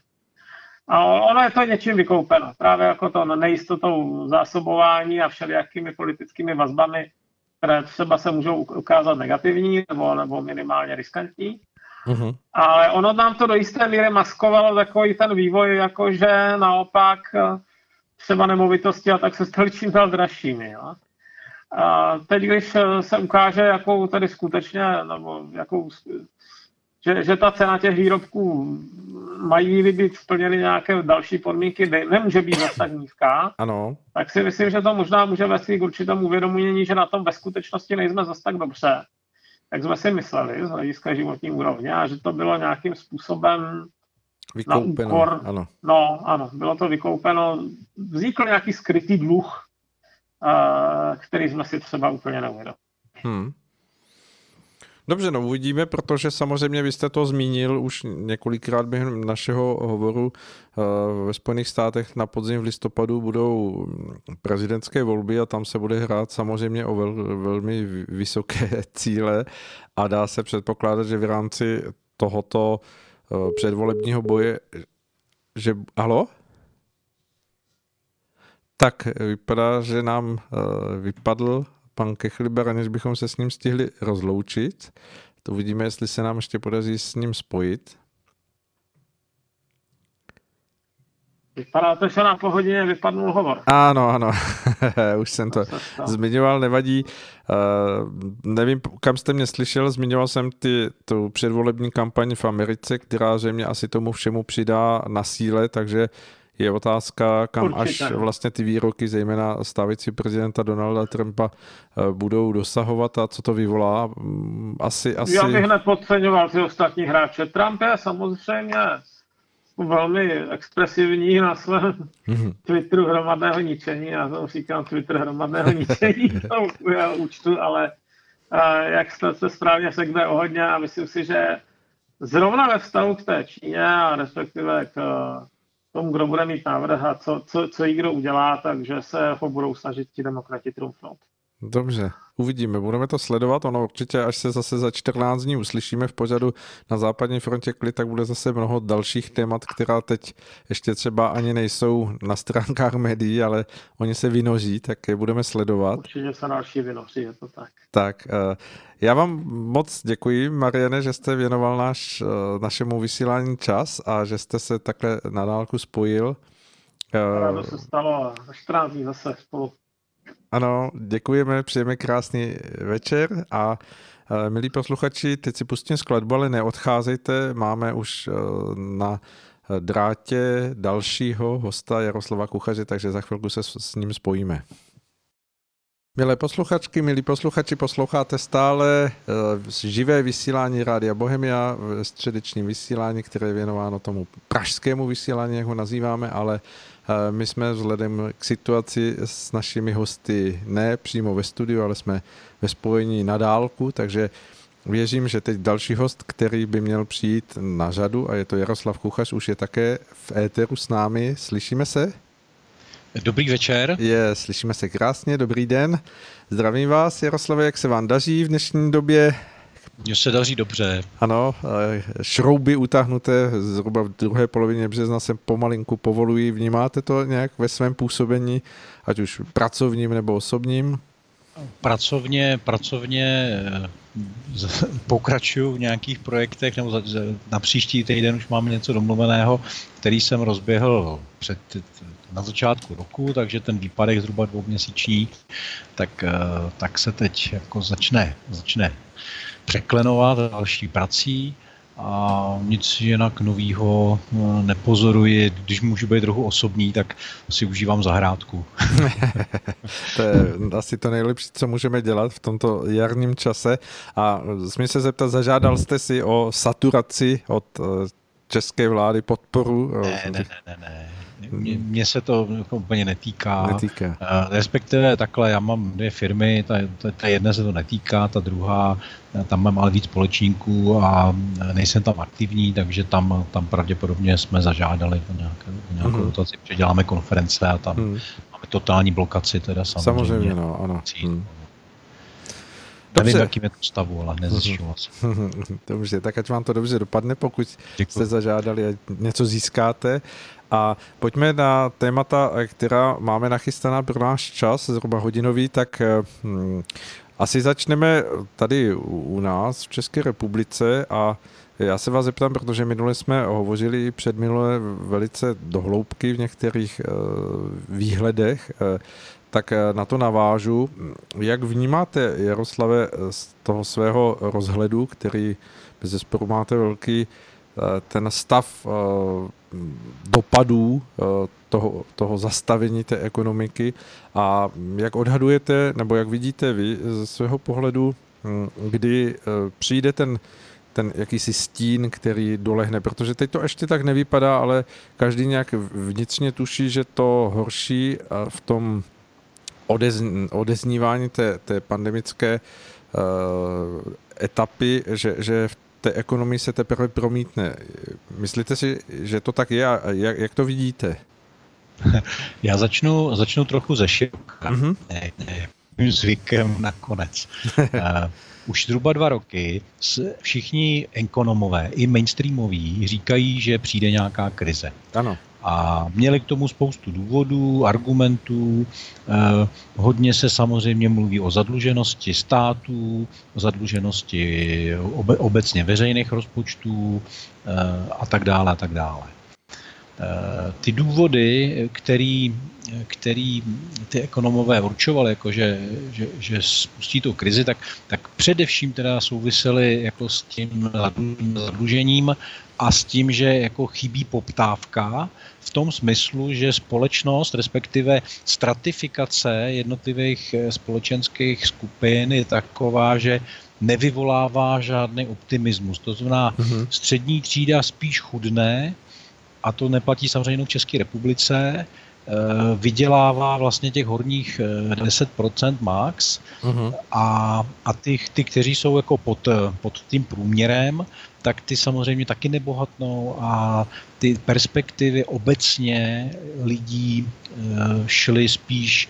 jako do, do mínusových hodnot nebo do méně příznivých hodnot, než uh-huh. by si všichni těšili nějakému velkému optimismu. Hmm. Jo. Samozřejmě různý průzkumy byly, ale nevěřme průzkumům, prostě věřme, věřme vlastním očím eh, a když mluvíme s konkrétními lidmi v regionech. Jo. Samozřejmě Praha, a lidi, lidé z Prahy mluví úplně jinak než eh, podstatná část republiky. Jo? Hmm. Tam ta diskrepance, ten rozdíl eh, má, má te, te, ten růst, má tendenci růst a je to, je to, je to jasný. Jo? Hmm. Takže to je, to je jako jeden, jeden fakt. Jo? Hmm. Ještě, ještě zatím je vážnější vážnější důvod, protože když jsme se spolu bavili v nějakých předchozích dílech, ano. tak já jsem, já jsem citoval eh, výroky pana egyptologa eh, Miroslava Bartu, uh-huh. kde on popisuje vlastně, jaký důvody vedou k tomu, že ty civilizace se dostávají do nějakých, on to nazývá kolapsy a restarty, jo, a, a že vykazuje vlastně ta společnost, ve které žijeme, vykazuje všechny ty všechny ty věci, které způsobují uh, kolaps. Jo? Uh-huh. Ano, Někdo to může říct jako takovým tím pejorativním, jako že se řítíme uh, proti zdi, nebo, nebo, nebo to jedno, jo? Jako jak to popíšeme, ale, ale obecně ta, jako všichni cítíme, že, že ta společnost uh, byla vlastně na nějaký trajektorii, která nebyla příznivá a že když to takhle půjde dál, tak to neskončí dobře. Ano, ty aspekty jsou vnímatelné no, a byly a... vnímatelné už před tou pandemí, přesně, že, přesně, ať už to byla přesně. ekologie nebo no, vlastně tak. to přehřívání ekonomiky, to bylo vnímat, ano. Mm-hmm. Takže, takže teď se jenom stalo to, že vlastně, vlastně ty ekonomové, zase když se k ním vrátím, tak oni říkali, nevíme, co bude spouštěč, protože vždycky krizi něco konkrétního spustí uh-huh. a je to pak jako v řádu, v řádu dnů, co se děje, že jo, nebo týdnů, ale e, ten, a ukázalo se, že tím spouštěčem je teda virus. A e, takže, takže to je jako ten, ten stav, ve kterým teď jsme. Jo? Uh-huh. Jsme ve stavu, ale eh, kdy eh, takzvaná promořenost uh-huh. je do jednoho procenta v populaci, nejenom u nás, ale v okolních zemích, ano, ano. ale pravděpodobně to, že, že celosvětově.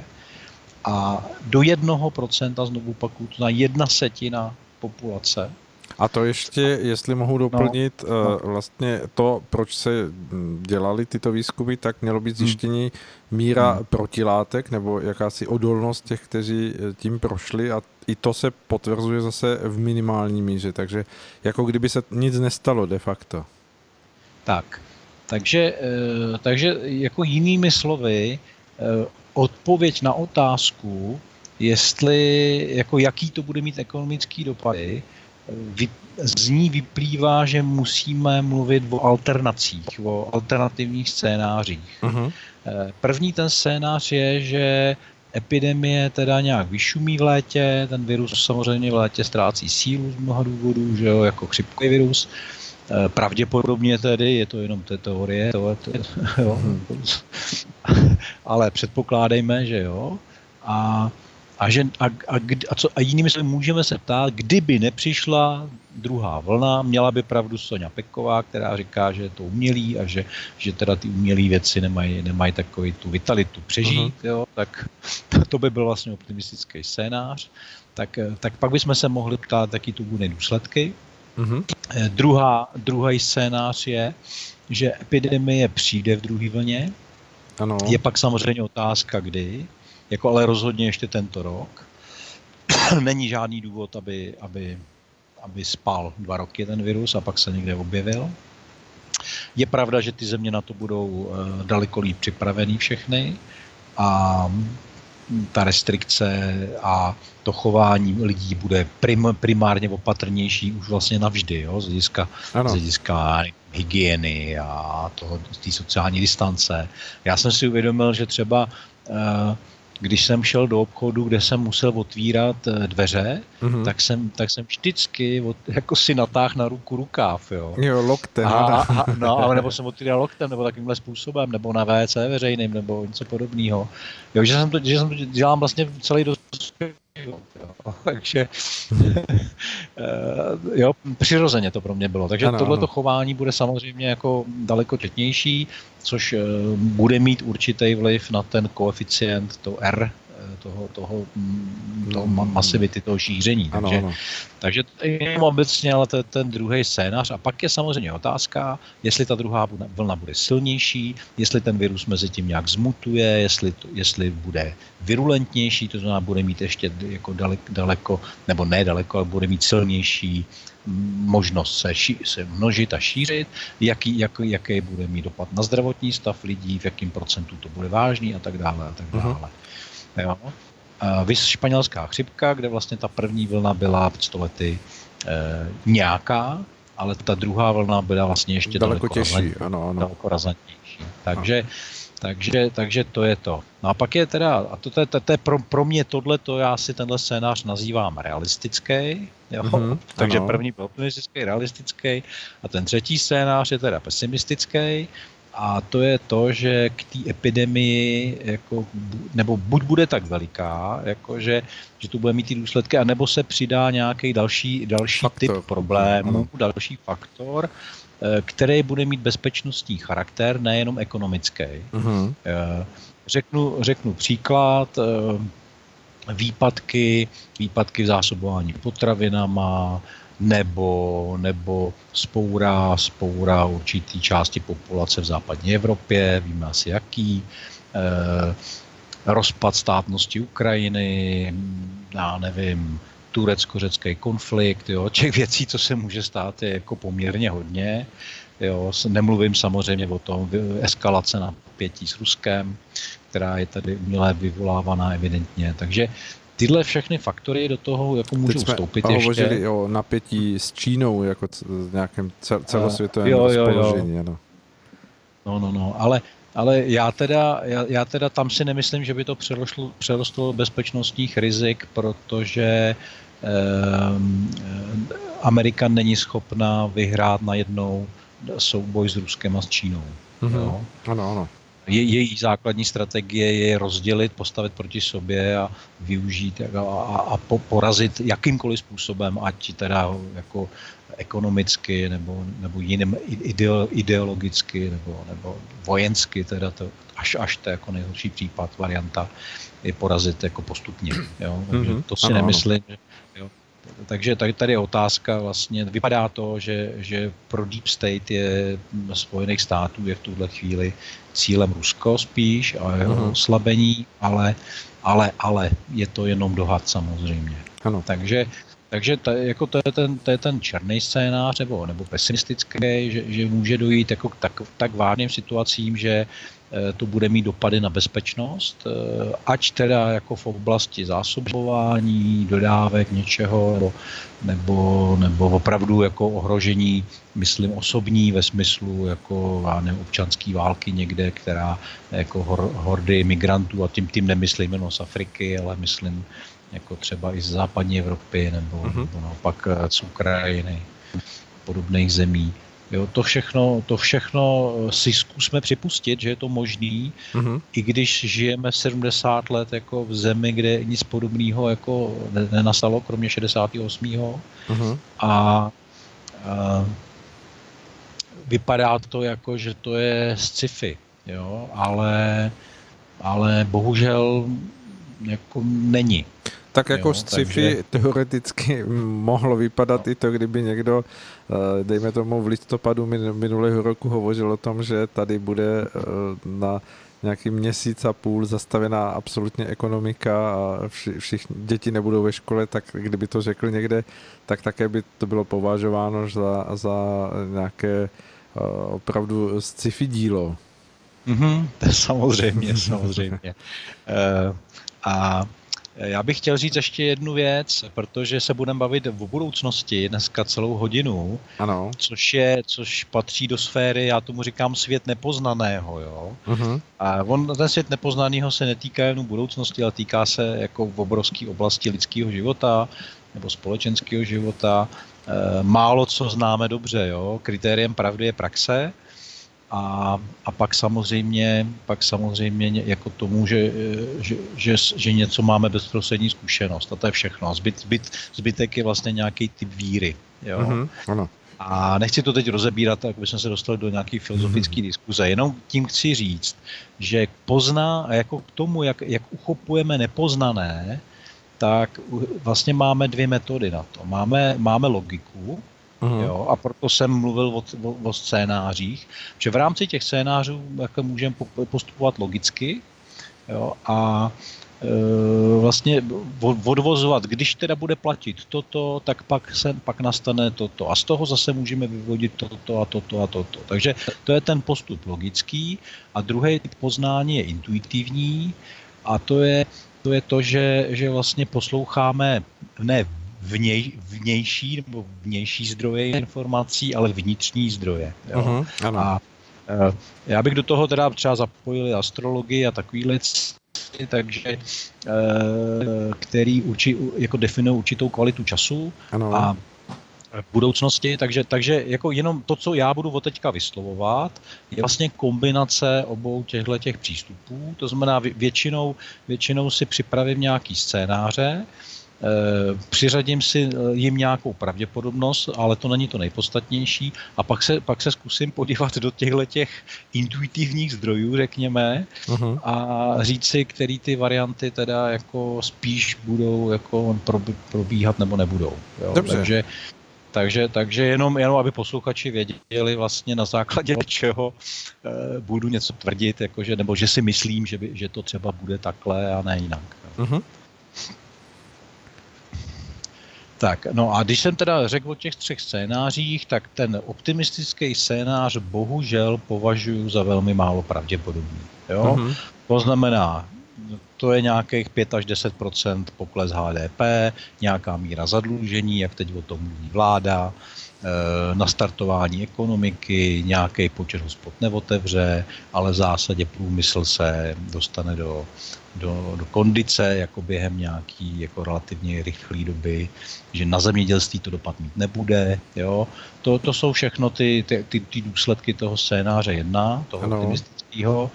Takže, takže bylo by to fajn, ale já, já jsem teda jako dost přesvědčený o tom, že eh, se budeme bavit o variantě 2, možná i 3. Jo. Dva až tři. no, no, jako ta dvojka je pro mě skoro jistá a ta trojka je jenom jako jistou, jistou verzí té dvojky, jako tou horší, tím, že se tomu přidají ještě nějaký další faktory. Jo. Ano, samozřejmě. A, no, a v tomhle případě, takže, takže scénář jedna je pro mě jako v podstatě pohodový, protože se budeme mít o trochu hůř, možná některé věci jako nebudou k dostání chvíli, Eh, ale to jako fakt přežijeme. Jo? To je jenom, jako to by jsme byli hodně, hodně velký ufňukánci, kdyby jsme z toho dělali nějaký trouble. Tím nevylučuju, že jsou ve společnosti lidé, kteří teď fakt jsou na tom špatně. Jo? Uh-huh, ano. To je v pořádku, jako samozřejmě jsem si toho vědom. E, doufám, že, e, že společnost pomůže v tom těm lidem, kteří opravdu tu pomoc potřebují. Uh-huh, uh-huh. A to, to, to, je, to je že Aha. Uh, Uh, trošičku to Já zlobí. vás slyším naprosto do, do aha, aha, aha, aha. Teď uh, nějaké poslední dvě, tři věty nebyly vám rozumět. Já navrhuji, jestli budete souhlasit, podržte si myšlenku, my dáme písničku a zkusíme vás znovu jako připojit a snad se, snad se to zlepší. Ano? Dobře, dobře. Dobře, tak děkuji a dáme si teď rychlou nějakou písničku. Mm-hmm. Tak, eh, milé posluchačky, milí posluchači, to byla přestávka technická, nebyl to uh, případ vašeho přijímače, ale měli jsme tady chvilinku přepojení, tak se zeptám, jestli se slyšíme s Jaroslavem Kuchařem.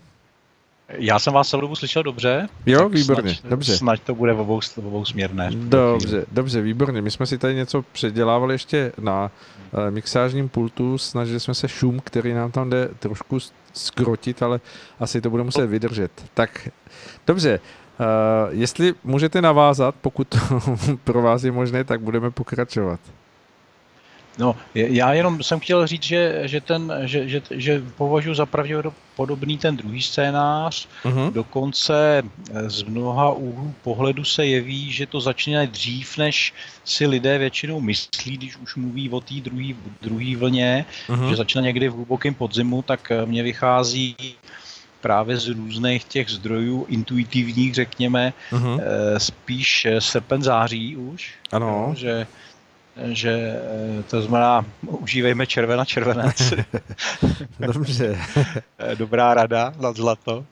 A, no a cel, celý ten, cel, celá, jako, a samozřejmě se velmi obtížně predikuje, co se bude dít. Jo. Jakýma cestama a to půjde. Jakýma ano. cestama to půjde. Já, jako, já už jsem to tady určitě říkal, ale jenom bych chtěl zopakovat uh, znovu, že to, jako jak celou tou situací projdeme, bude o tom, jak hodně se budeme chovat eh, altruisticky anebo sobecky. Mm-hmm. Jo? Čím víc lidí, skupin, států bude sobeckých, tak tím ten průběh bude horší. Je to logické samozřejmě, ale je potřeba si to pořád uvědomovat. Jo? Mm-hmm, určitě. Na, na, no, na osobní rovině je to maximálně zůstat klidu, eh, netrpět strachem, Eh, nebo nepři, jako ten strach ničemu nepomůže, zvlášť když není bezprostřední. Strach je něco, eh, co příroda vymyslela, proto aby jsme, měli, jako, aby jsme reagovali na bezprostřední ohrožení. Jo, a ne na to, jsme eh, si svůj život ničili úvahama, co by kdyby. Jo. Ano, samozřejmě. Něco, mm-hmm. co v budoucnosti. Jo, no, samozřejmě to je, ale, ale bohužel jako kolem sebe vidím hodně, hodně lidí, kteří, kteří jako se takhle trápí úplně zbytečně. Jo, to, to je samozřejmě to. Ti, kdo jsou na duchovní cestě, tak samozřejmě eh, s tímhle mají určitou asi zkušenost osobní a ví, o čem mluvím, ale já bych v tom smyslu doporučoval eh, zůstat v sobě, meditace, modlitba, jak komu libo, eh, mít hlavně ty takzvané vysoké vibrace, ladit se na tu, na tu, eh, na tu proměnu tak, jakože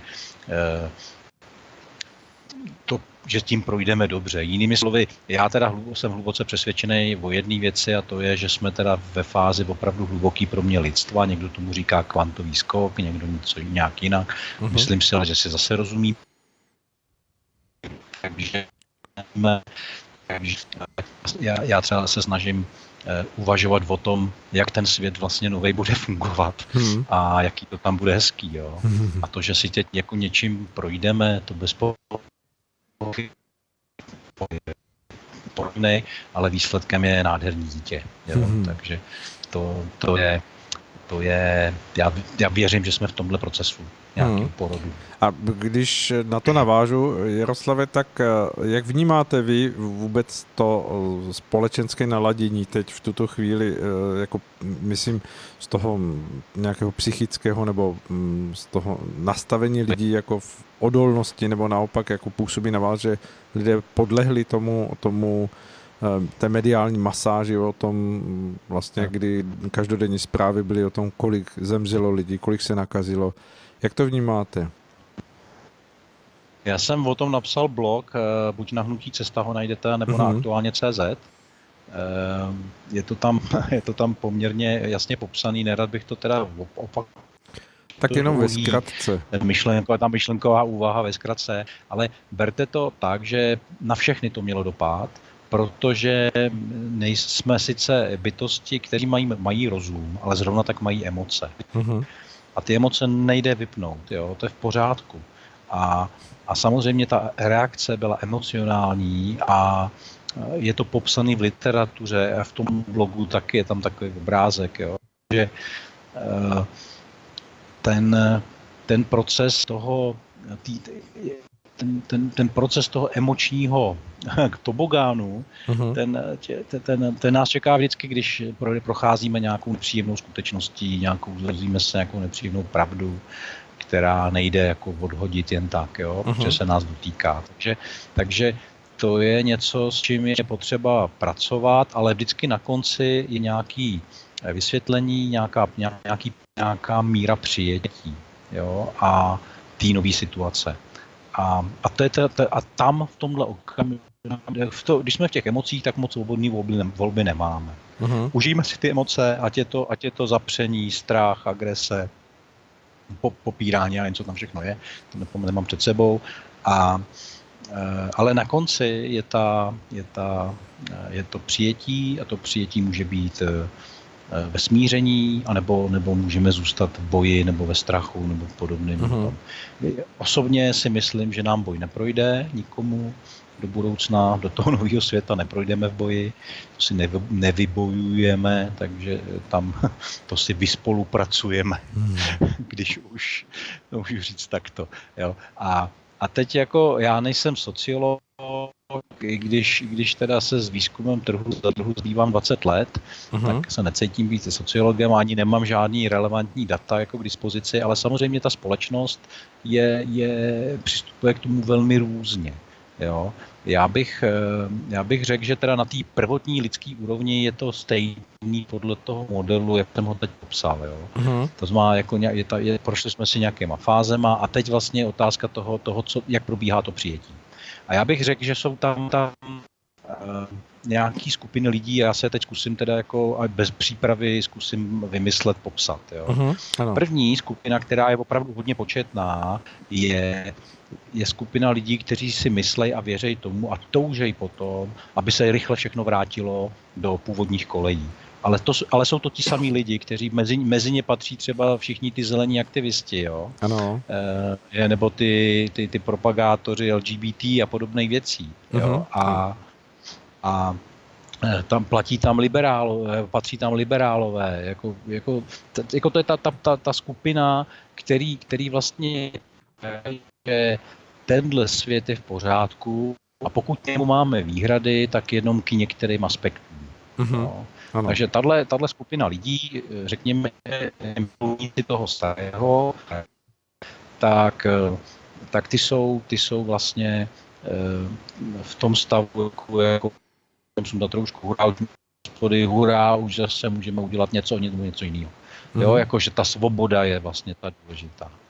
A, Druhá skupina, eh, já bych je nazval asi opraváři, ta se uh-huh. bude, ty mají vý, větší výhrady k tomuhle systému, ale pořád ještě si myslej, že, že je principiálně udržitelný, tak ty, ty, ty, ty, se, ty, ty se k tomu staví úplně stejně. Uh-huh. A, eh, a pak je třetí skupina a to jsou teda jako vizionáři, kteří vědí, že ten systém, ve kterém žijeme, není udržitelný a že teda chtějí novej. I, i u nich ale je skupina lidí, která, která vlastně díky tomu strachu a těm emocím prožitým, jako vlastně se najednou začala u, u, k tomu starému. Uh-huh. Ano, je to logické, protože je to jistota z nás jako za svůj život Mm-hmm. No, je to jistota, ale hlavně my jsme za ten svůj život něco vybudovali a ať jsou to jako rodinný vazby, nebo majetek, nebo firma, nebo cokoliv, jo.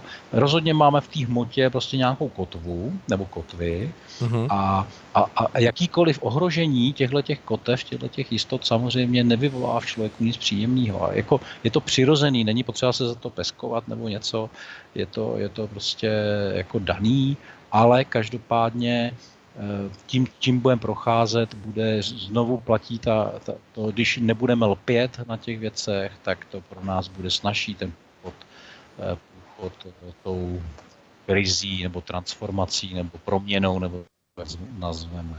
Uh-huh. Uh-huh. A ještě bych, ještě bych chtěl říct jednu věc. Já se vrátím trochu k tomu tématu svobody. Ano. Já jsem si všiml, že že se hodně obnovila obnažil svobody. A jedno pojetí svobody, které právě takový ty takzvaný pravicoví a liber lidi špatný? Ano, se? ano, eh, špatně se slyšíme. Zkusíme, zkusíme zase se asi na minutku odpojit a zase připojit, ano. Ano. Ano, tak eh, zkoušíme jiné spojení, vypadá to dobře, slyšíme vás teď výborně. Tak jestli je to možné touto cestou navázat. Dobře, no určitě, určitě. Dobře, tak, uh, tak... Já jsem už, nevím, jestli nejsme v Eteru, doufám. Uh, jsme jako v Eteru, ano, už jsme v Eteru. Jako v mobilu, jo? Aha, takže přes mobil, jo? Ano, ano, jestli můžeme, tak uh, asi to bude lepší, protože ten Skype se jeví teď, že, že nám asi Nějaký nebude úplně fungovat. No, dobře, ano. dobře. Mm-hmm, tak jo. Dobře, hovořil jste o svobodě, ale přiznám se, že asi no. ani já, ani posluchači jsme neslyšeli tu myšlenku, tak jestli na ní můžete mm. navázat a pak budeme Určitě, pokračovat že, dál. Že, dobře, dobře. Projevuje se tady, jako nebo obnažují se vlastně pojetí, různá pojetí svobody tady. Já mluvím o dvou teda, jo. Ano. Prvý, on, to, on to popsal už Níče. Mm-hmm. On, on nazval svobodu k něčemu a svobodu od něčeho.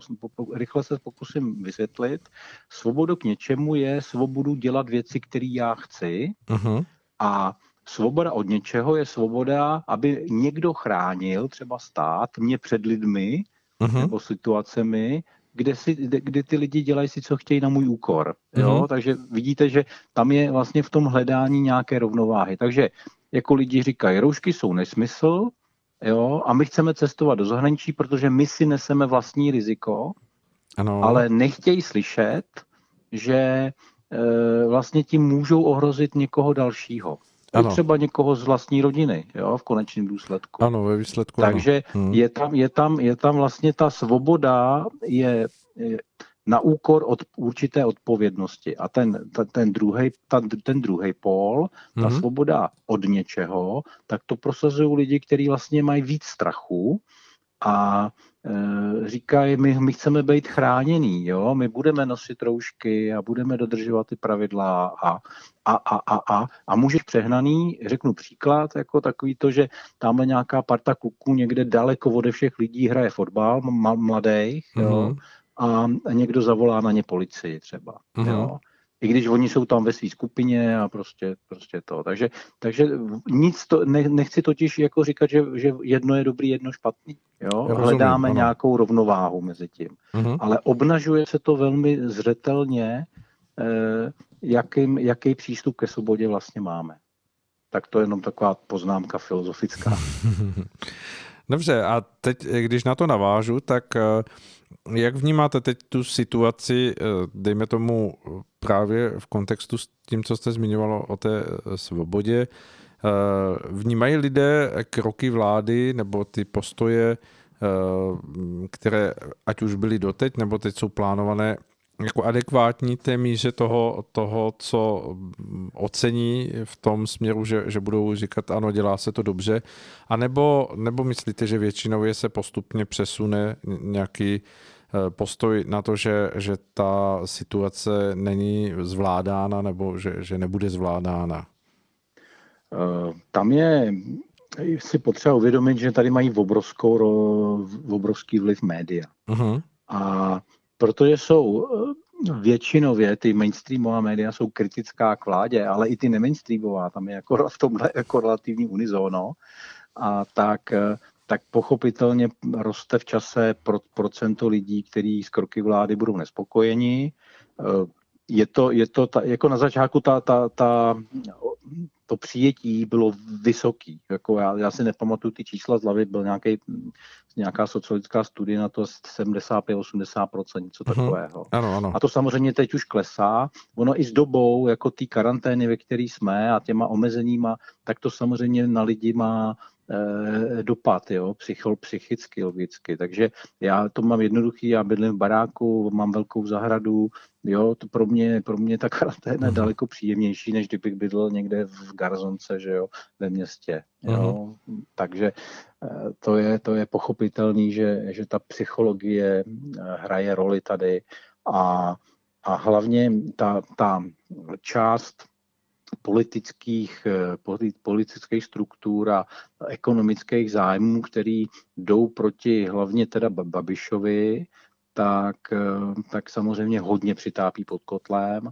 a jsme svědky teda jako nefér, nefér argumentací, čímž ho ale nechci hájit ani, ani vládu jako takovou, protože tam se udělo samozřejmě během, během toho nouzového stavu spousta jako všivárem. Jo, je, to, hmm. je to zřejmý, jo, že že tam docházelo ke korupčnímu jednání ve velkém rozsahu. Jo. Uh-huh.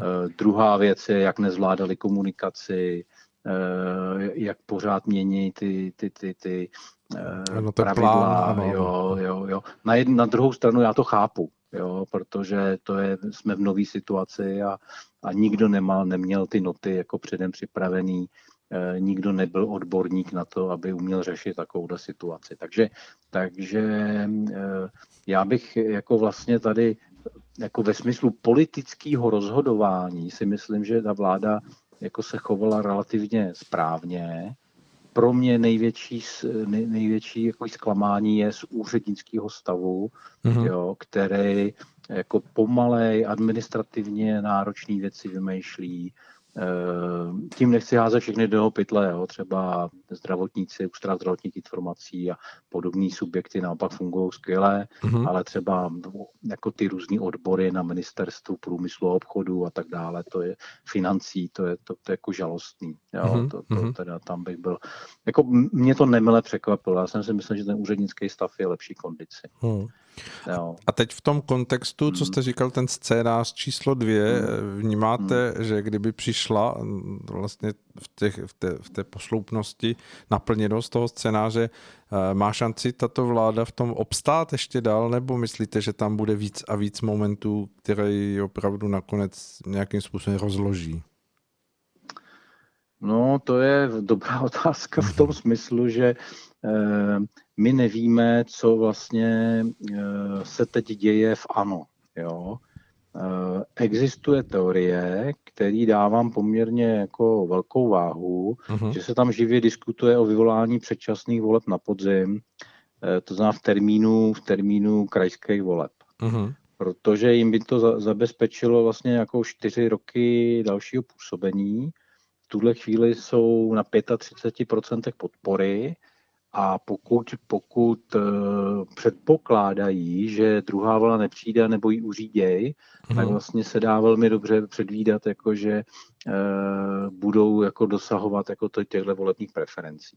Uh-huh. Jo, takže, takže to je jako jeden, takže tam může být proaktivní krok, který, který ale se dozvíme, pokud to opravdu jako spustěj, tak se dozvíme, jako, že to někdy v průběhu června nejpozději, protože tam jsou nějaký lhuty, že jo, a prezident má, musí pro volby vyhlásit do nějakého termínu a tak dále. Jo. Takže, takže to asi by v, v tý, jako před prázdninami nebo jako prázdnin určitě už jako muselo jít ven. Uh-huh. Takže to, to, to je jako jeden rozměr té věci. Takže tam je to tam je jako proaktivní, řekněme, chování. Ale pak může být nějaké reaktivní chování na situaci a to samozřejmě jako si těžko jako předvídat jako všechny možný scénáře, které tam mohou nastat, protože když není jasný, jaký hrozby tam budou, eh, co to bude znamenat pro jednotlivý členy vlády třeba, jestli komunisti je, je podržej nebo nepodržej, jo, to, to, to prostě tam je, to je galimatiáž docela slušný, co všechno by se mohlo stát, jo, takže uh, uh, jako vláda, jako pokud, já teda věřím spíš na tu řízenou, na, na ten řízený scénář, to znamená, mm-hmm. že, že, že že se rozhodnou jako jít, jít do předčasných voleb, jako možná budou ho litovat, jo, potom, mm-hmm, protože tak právě, to jsem chtěl poznamenat, no, no.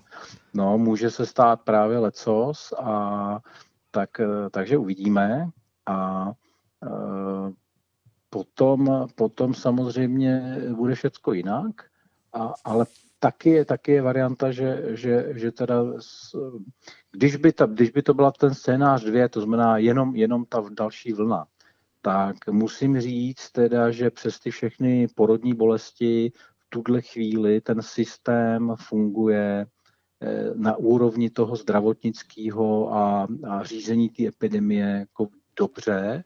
Eh, já jsem minule říkal, že jsem se znám s tím šéfem Ústavu zdravotních informací a že, že to teda jako opravdu špičkový člověk, erudovaný málo lidí, nebo je otázka, jestli jsem potkal někdy někoho schopnějšího než jeho, uh-huh. takže, takže mám, mám můj plnou důvěru.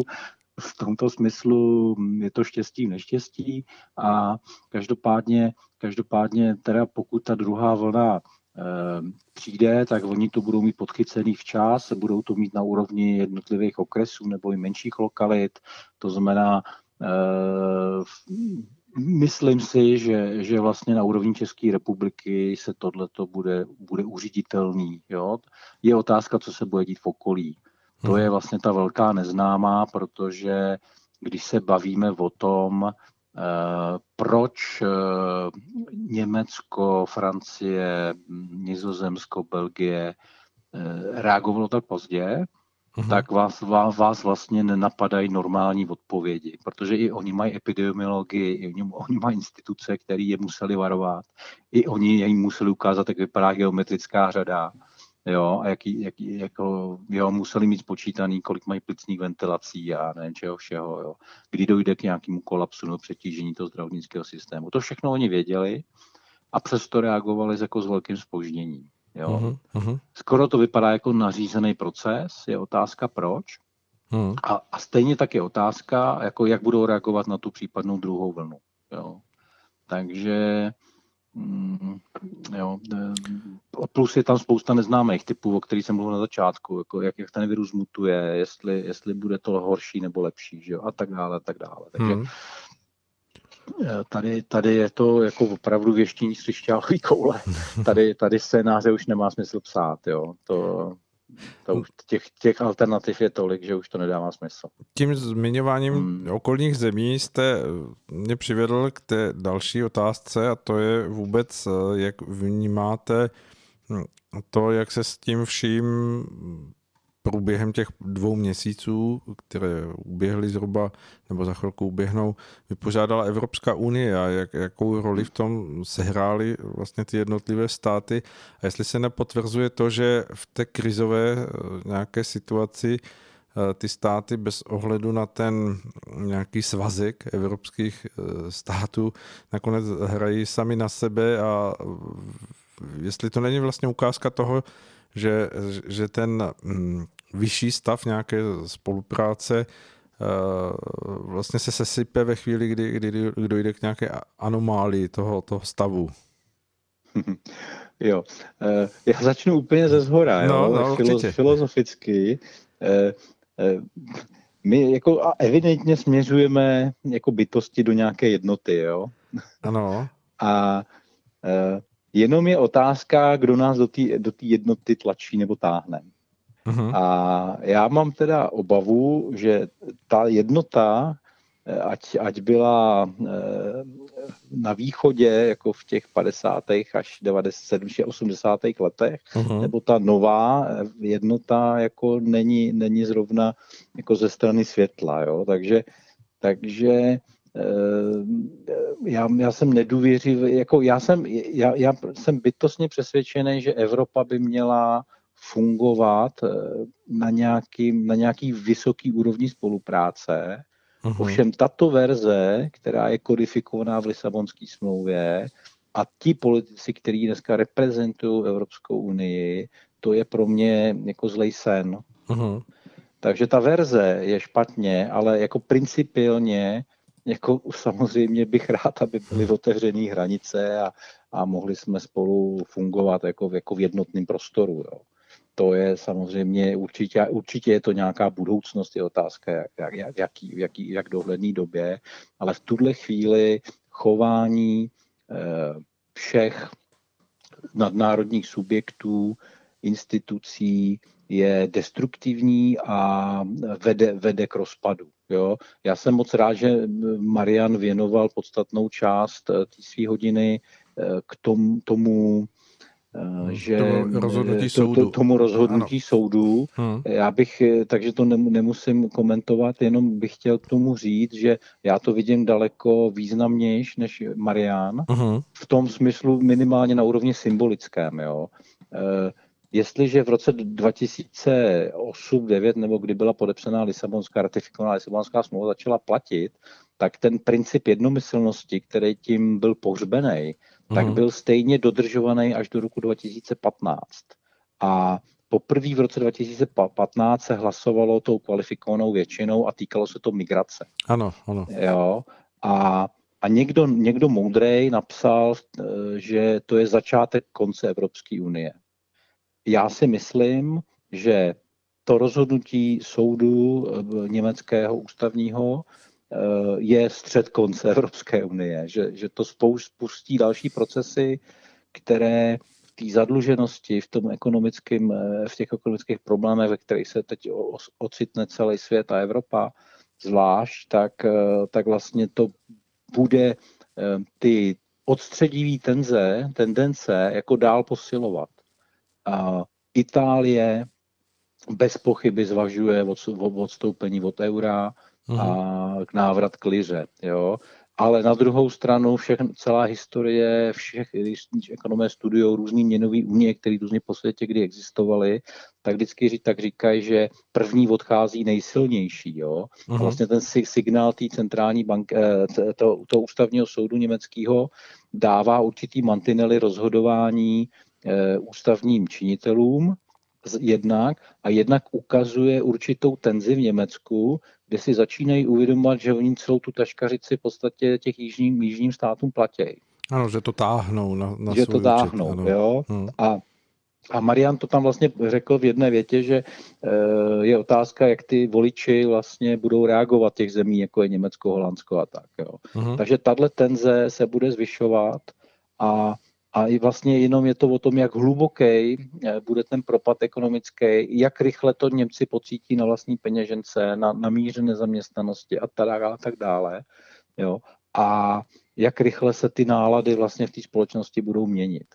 Uh-huh. A to je jako jedna rovina té věci, ale já bych ještě chtěl říct, že z nějakého důvodu eh, země bývalého Rakouska-Uherska reagovaly na ten virus vlastně velmi efektivně, i když mm-hmm. můžeme jako vidět jako ty, ty nedostatky a tak, ale jako z celkového pohledu eh, je to, je to jako velmi zajímavý. A teď, a teď je to, o čem to je? O schopnosti jako politiků, nebo jim to bylo dovoleno, nebo, nebo co vlastně? Jo? Protože mm-hmm. tady existuje určitá představa a určitý globální zájem na tom, aby Evropská unie, když by se dělila, tak jednak teda na úrovni sever-jih a na úrovni ale i východ-západ. Jo? Uh-huh. A ty země bývalého Rakouska, Uherska a plus část Balkánu e, můžou vytvořit vlastně nějaký konglomerát, e, sub, nějaký sub, nadnárodní subjekt, který může spolupracovat vevnitř daleko intenzivnější. Jo? Takže,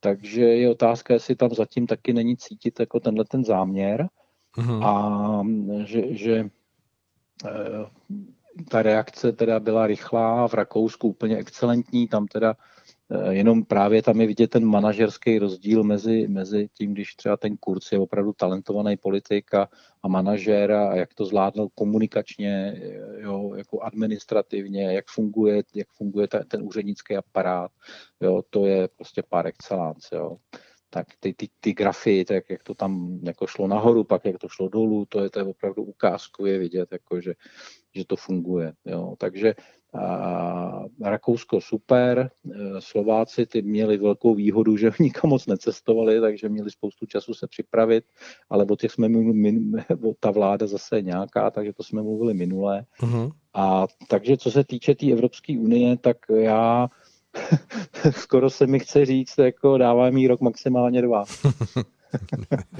a ono, ono na druhou stranu vím jako ze zkušenosti, že větší maj, věci mají daleko větší setrvačnost, než to, než to vypadá. Když jsem prorokoval krach nějakých firm, tak většinou ještě dva, tři roky existovaly a pak teda zkrachovaly.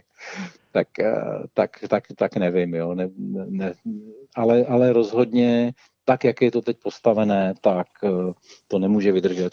Jo? A čím prudší bude ekonomická krize, čím eh, omezenější bude mezinárodní obchod z důvodu teda třeba nějakých restrikcí, mm-hmm. z, z, jako na úrovni teda těch zdravotnických důvodů, tak eh, o to, o to rychlejší vlastně bude, bude ten propad. Prostě ten bližší košil než kabát, to se ukázalo. Jalovost jako těch evropských institucí taky, tam je vlastně nějaká, ve Štokholmu sedí nějaký úřad, který tohle má přesně na starosti a, a sedí tam asi 300 lidí a, a nedělají nic a jako vlastně nikdo o nich nic nevěděl, jo.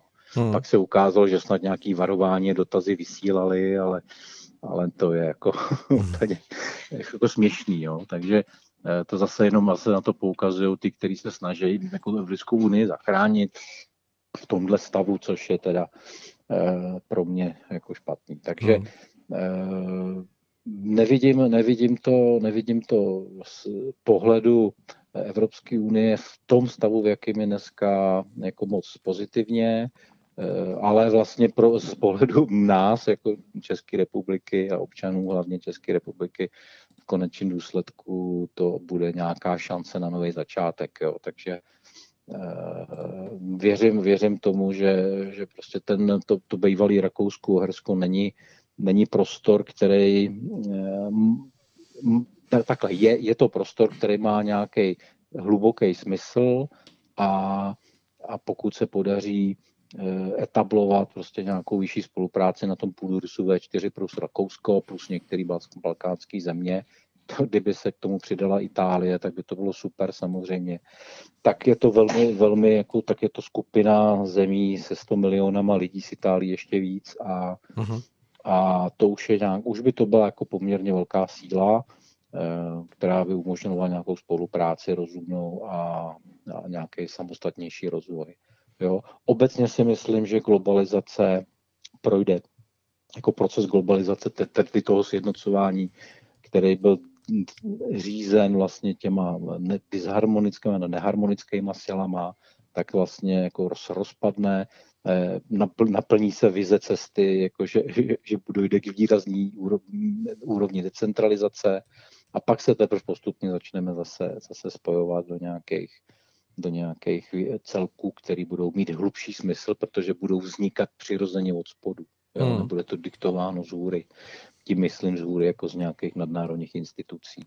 Rozumím. Uh, Jaroslavě, ještě uh, mám na vás uh, poměrně důležitou otázku, i když se um, dostáváme už do závěru našeho vysílání.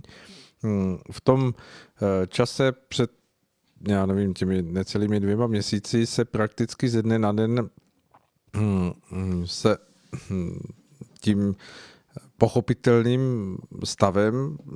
Stalo to, že vlastně mnoho lidí rezignovalo na svoje nějaká osobní svobodná práva a vlastně přistoupila na nějaký kompromis omezení těchto práv, ať už to bylo eh, já nevím, cestování, setkávání se, vycházení, pokud tedy byly nějakým způsobem testování a bylo u nich nalezeno nějaké to eh, nakažení virem.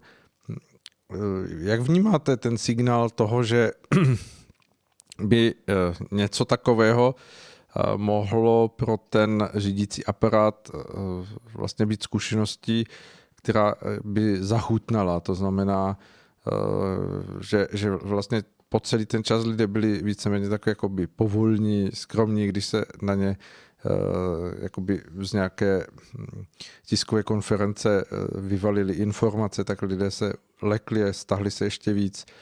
Vnímáte to jako, jako dočasný jev nebo eh, jako nebezpečí toho, že k něčemu takovému, včetně nějakých sledovacích zařízení a, a očkování a podobně, může dojít jako tlak nakonec, aby, aby ta společnost se v tomto podvolila? A vždycky se tam vytáhne ten argument, děláme to pro druhé, je to, je to vlastně kolektivní zodpovědnost a, a kdo, kdo by se z toho chtěl vymykat, tak bude označený tím, že, že je vlastně někdo, kdo, kdo překračuje tyto hranice. Da, da, to je otázka na hodinu.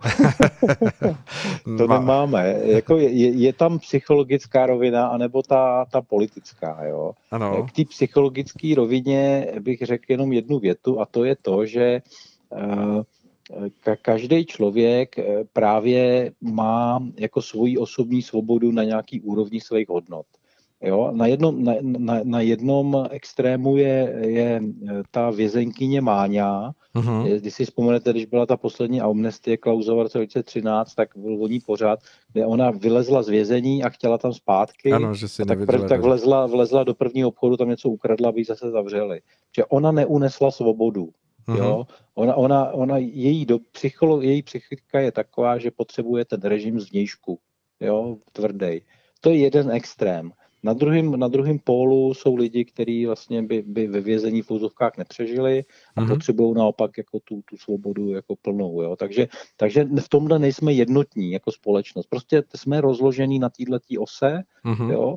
a e, jako otázka je, a právě ta krátkodobost versus dlouhodobost. Jo? Jestliže já jako neremcám a nosím roušku, i když mě to štve, když už musím teda, mm-hmm. tak jako určitě je to něco, co, co vnímám jako omezení a e, budu, budu vlastně hledat eh, jako cesty, jak se z toho v úzovkách vymanit. Jo? A teď teda samozřejmě s ohledem ale na ostatní. Já to nenosím kvůli sobě, ale kvůli druhém, že logicky. Ano. Takže, takže, takže to, je, to je jako jeden rozměr té věci. A, a to, že zatím eh, celou tou pandemí je nějaký záměr, to o tom jsme se dneska nebavili, nevím, nepamatuju se, jestli minule, ale Myslím, že já, také jako, ne. No.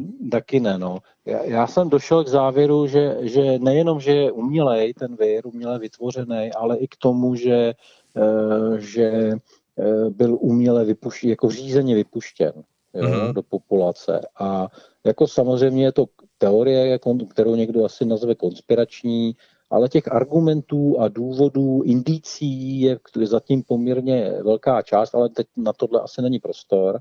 Takže, takže eh, jako to, já třeba největší, největší riziko z toho celého vnímám jako to očkování. Mm-hmm. Jo? Mhm.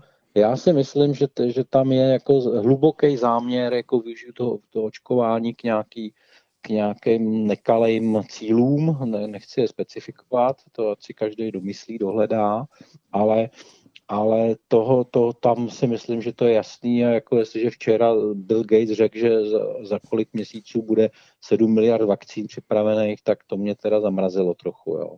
Uh-huh. A e, kromě toho samozřejmě v kombinaci se sítěma 5G jako, jako šmírovací technologií, jo, a to nemluvím o duchovních důsledcích a tak mhm. dále, tak dále. Takže, takže jako, že, že, že tady je ten záměr jako uh, dostat lidstvo jako pod, pod nějakou kontrolu uh, ala, ala sociální kredity a postupně utuhovat jo, jako ten režim. To je zcela zřejmý a uh, vždycky jsou v nějaký, v populaci jsou vždycky nějaký procento lidí, kterým takovéhle věci dělají dobře rádi, a chtějí dělat ty bachaře a chtějí dělat ty, ty aby uplatňovali tu moc. Jo. Takže to je jako, já, já tohle riziko považuji za vysoký, na druhou stranu jak říkal Gandalf, na, na tomhle světě nejsou jenom ty temné síly, jo, takže, takže, takže jsem celkově optimista, já si myslím, že to nestihnou, právě proto, že ta krize bude mít takovou rychlost jako na pod, podzima, že, že vlastně se, se tyhle věci v podstatě zastavějí. Jo? A hlavně se jako třeba k tomu, eh, k tomu konkrétně tomu očkování se dá vytvořit jasná argumentace, virus mutuje, prostě nefunguje, ta vakcína nemůže fungovat jako na nový mutace, jo? takže je to vlastně celý zbytečný úplně. Jo? Uh-huh, v tomto smyslu. Teď zjednodušuju samozřejmě, ale, ale principálně je to tak. Jo, a to takhle se můžeme postavit ke všemu.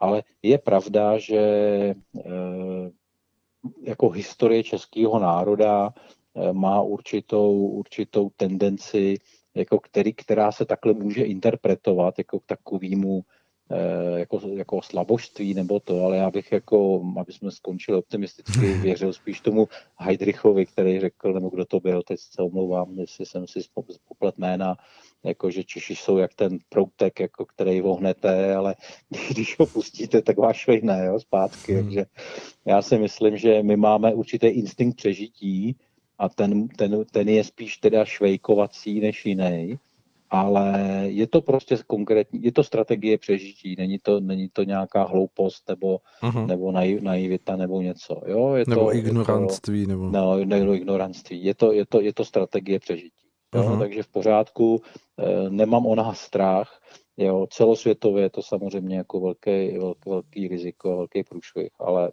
řekl bych, že jsem v tomhle jsem fakt optimista, e, ne, nemají šanci to stihnout, prostě všechno udělat. Jo, ten, ten, ta vyšší záměr je takový, že, že to prostě neprojde.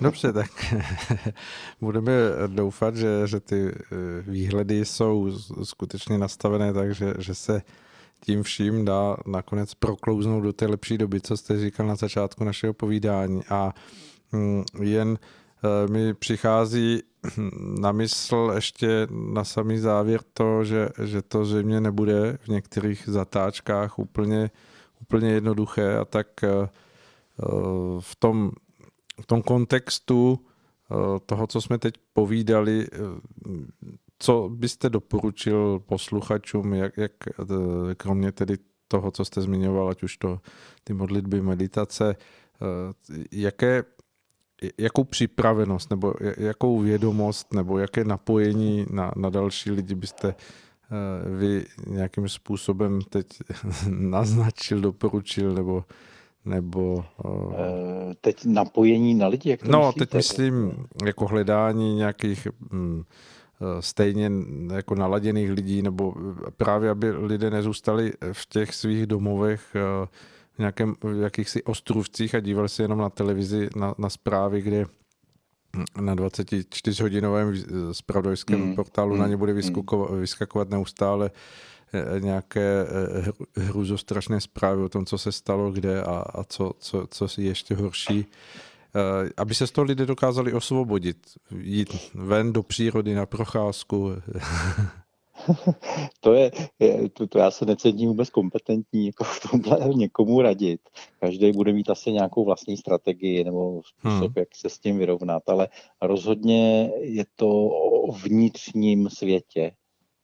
Eh, co nejvíc eh, být sám se sebou a co, co nejvíc jako uhlídat si ten strach, najít sobě jako smysl, toho nějakého konání, eh, smysl, smysl života, eh, toho, té vize, té lepší budoucnosti, že tam na konci je to světlo mm-hmm. to, na, na toho tunelu.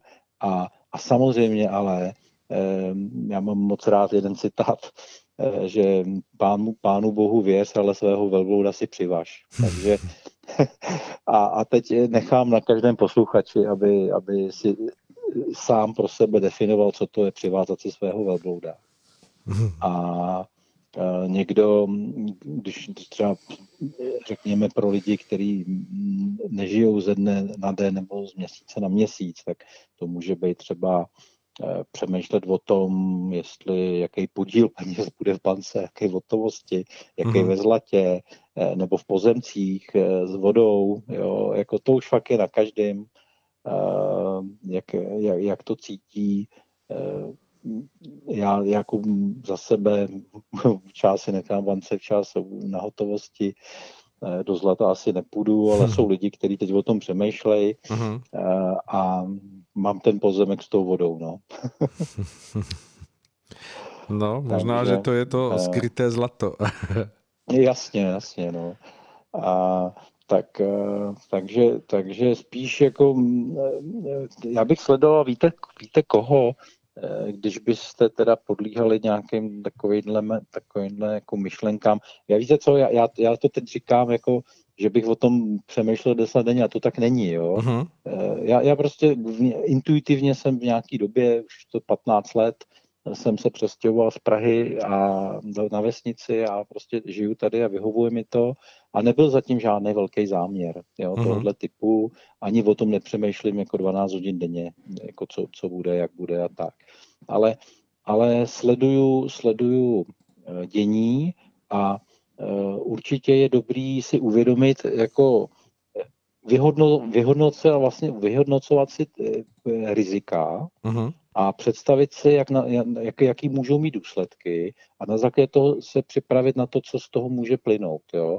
Existuje několik lidí, kteří se tím jako dobře zabývají. Je to, je to ten Izraelec, který žije v Čechách. Teď jsem zapomněl to jméno, Bon, Bonhot, Hombot, takovýhle nějaký jméno. Uh-huh.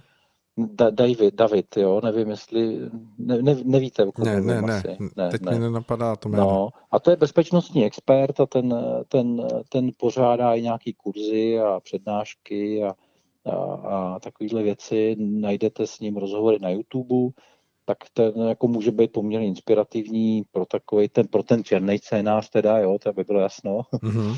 A e, pro, ty, pro ty ostatní scénáře to je zbytečný a tam, tam jenom to je o, o nějakým osobním nepohodlí a, a tam a o strachu, který, který nebude bezprostřední, ne na základě bezprostřední příčiny, ale na základě nějakých co by kdyby. Jo? Takže zvládnout vlastně ty svoje emoce, ty svoje strachy eh, jakýmkoliv způsobem účelným, eh, víc k tomu svý okolí, eh, působit vlastně jako vzor. V tuhle chvíli vlastně nemá nic jiného smysl, než být vzorem pro druhé.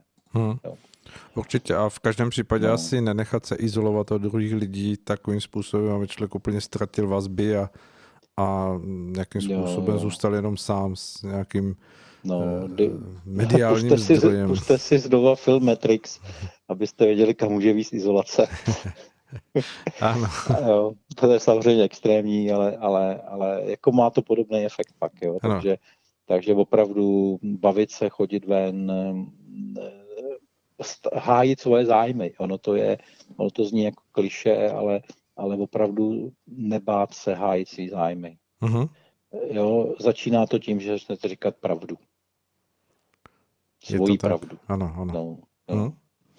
Dobře, tak já si myslím, že jsme se dostali do závěru velmi hezky nakonec, takže věřím, že to naši posluchači ocení a že si z toho něco eh, každý vezme, to, co pro něho bude přijatelné a uchopitelné a, a mm, tak eh, v tom našem povídání budeme pokračovat zase za měsíc, Jaroslav, jestli souhlasíte a uvidíme. Eh, a jenom bych si dovolil ano. navrhnout teda, že už u vás ve studiu. No, já věřím, že, že se povolí šrouby natolik, že no, už to no, půjde. No, no, no, no.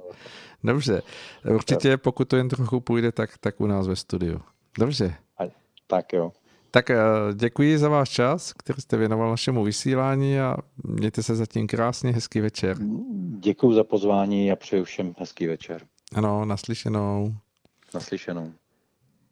Tak, eh, milí posluchači, tím jsme se dostali úplně na závěr dnešního vysílání a budeme se těšit na to, že se s vámi, aspoň takto na dálku, přes eh, Rádio Bohemia, budeme moct setkat v dalších našich eh, vysílacích časech, pořadech, které máme pro vás přichystány a že to, co budeme moct přinášet, bude zase pro ten váš obzor povzbuzením, pomocí a pokud budete vy chtít, napište nám na naše mm, chatové e, spojení na rádiu anebo přímo na e-mail rádia, e, mm, který má, najdete na stránkách. Budeme rádi za vaše podněty a inspirace a e, tím vám asi přejeme všechno dobré, ať zvládáte procházet těmito jarními dny opravdu se sluncem ve svém naladění a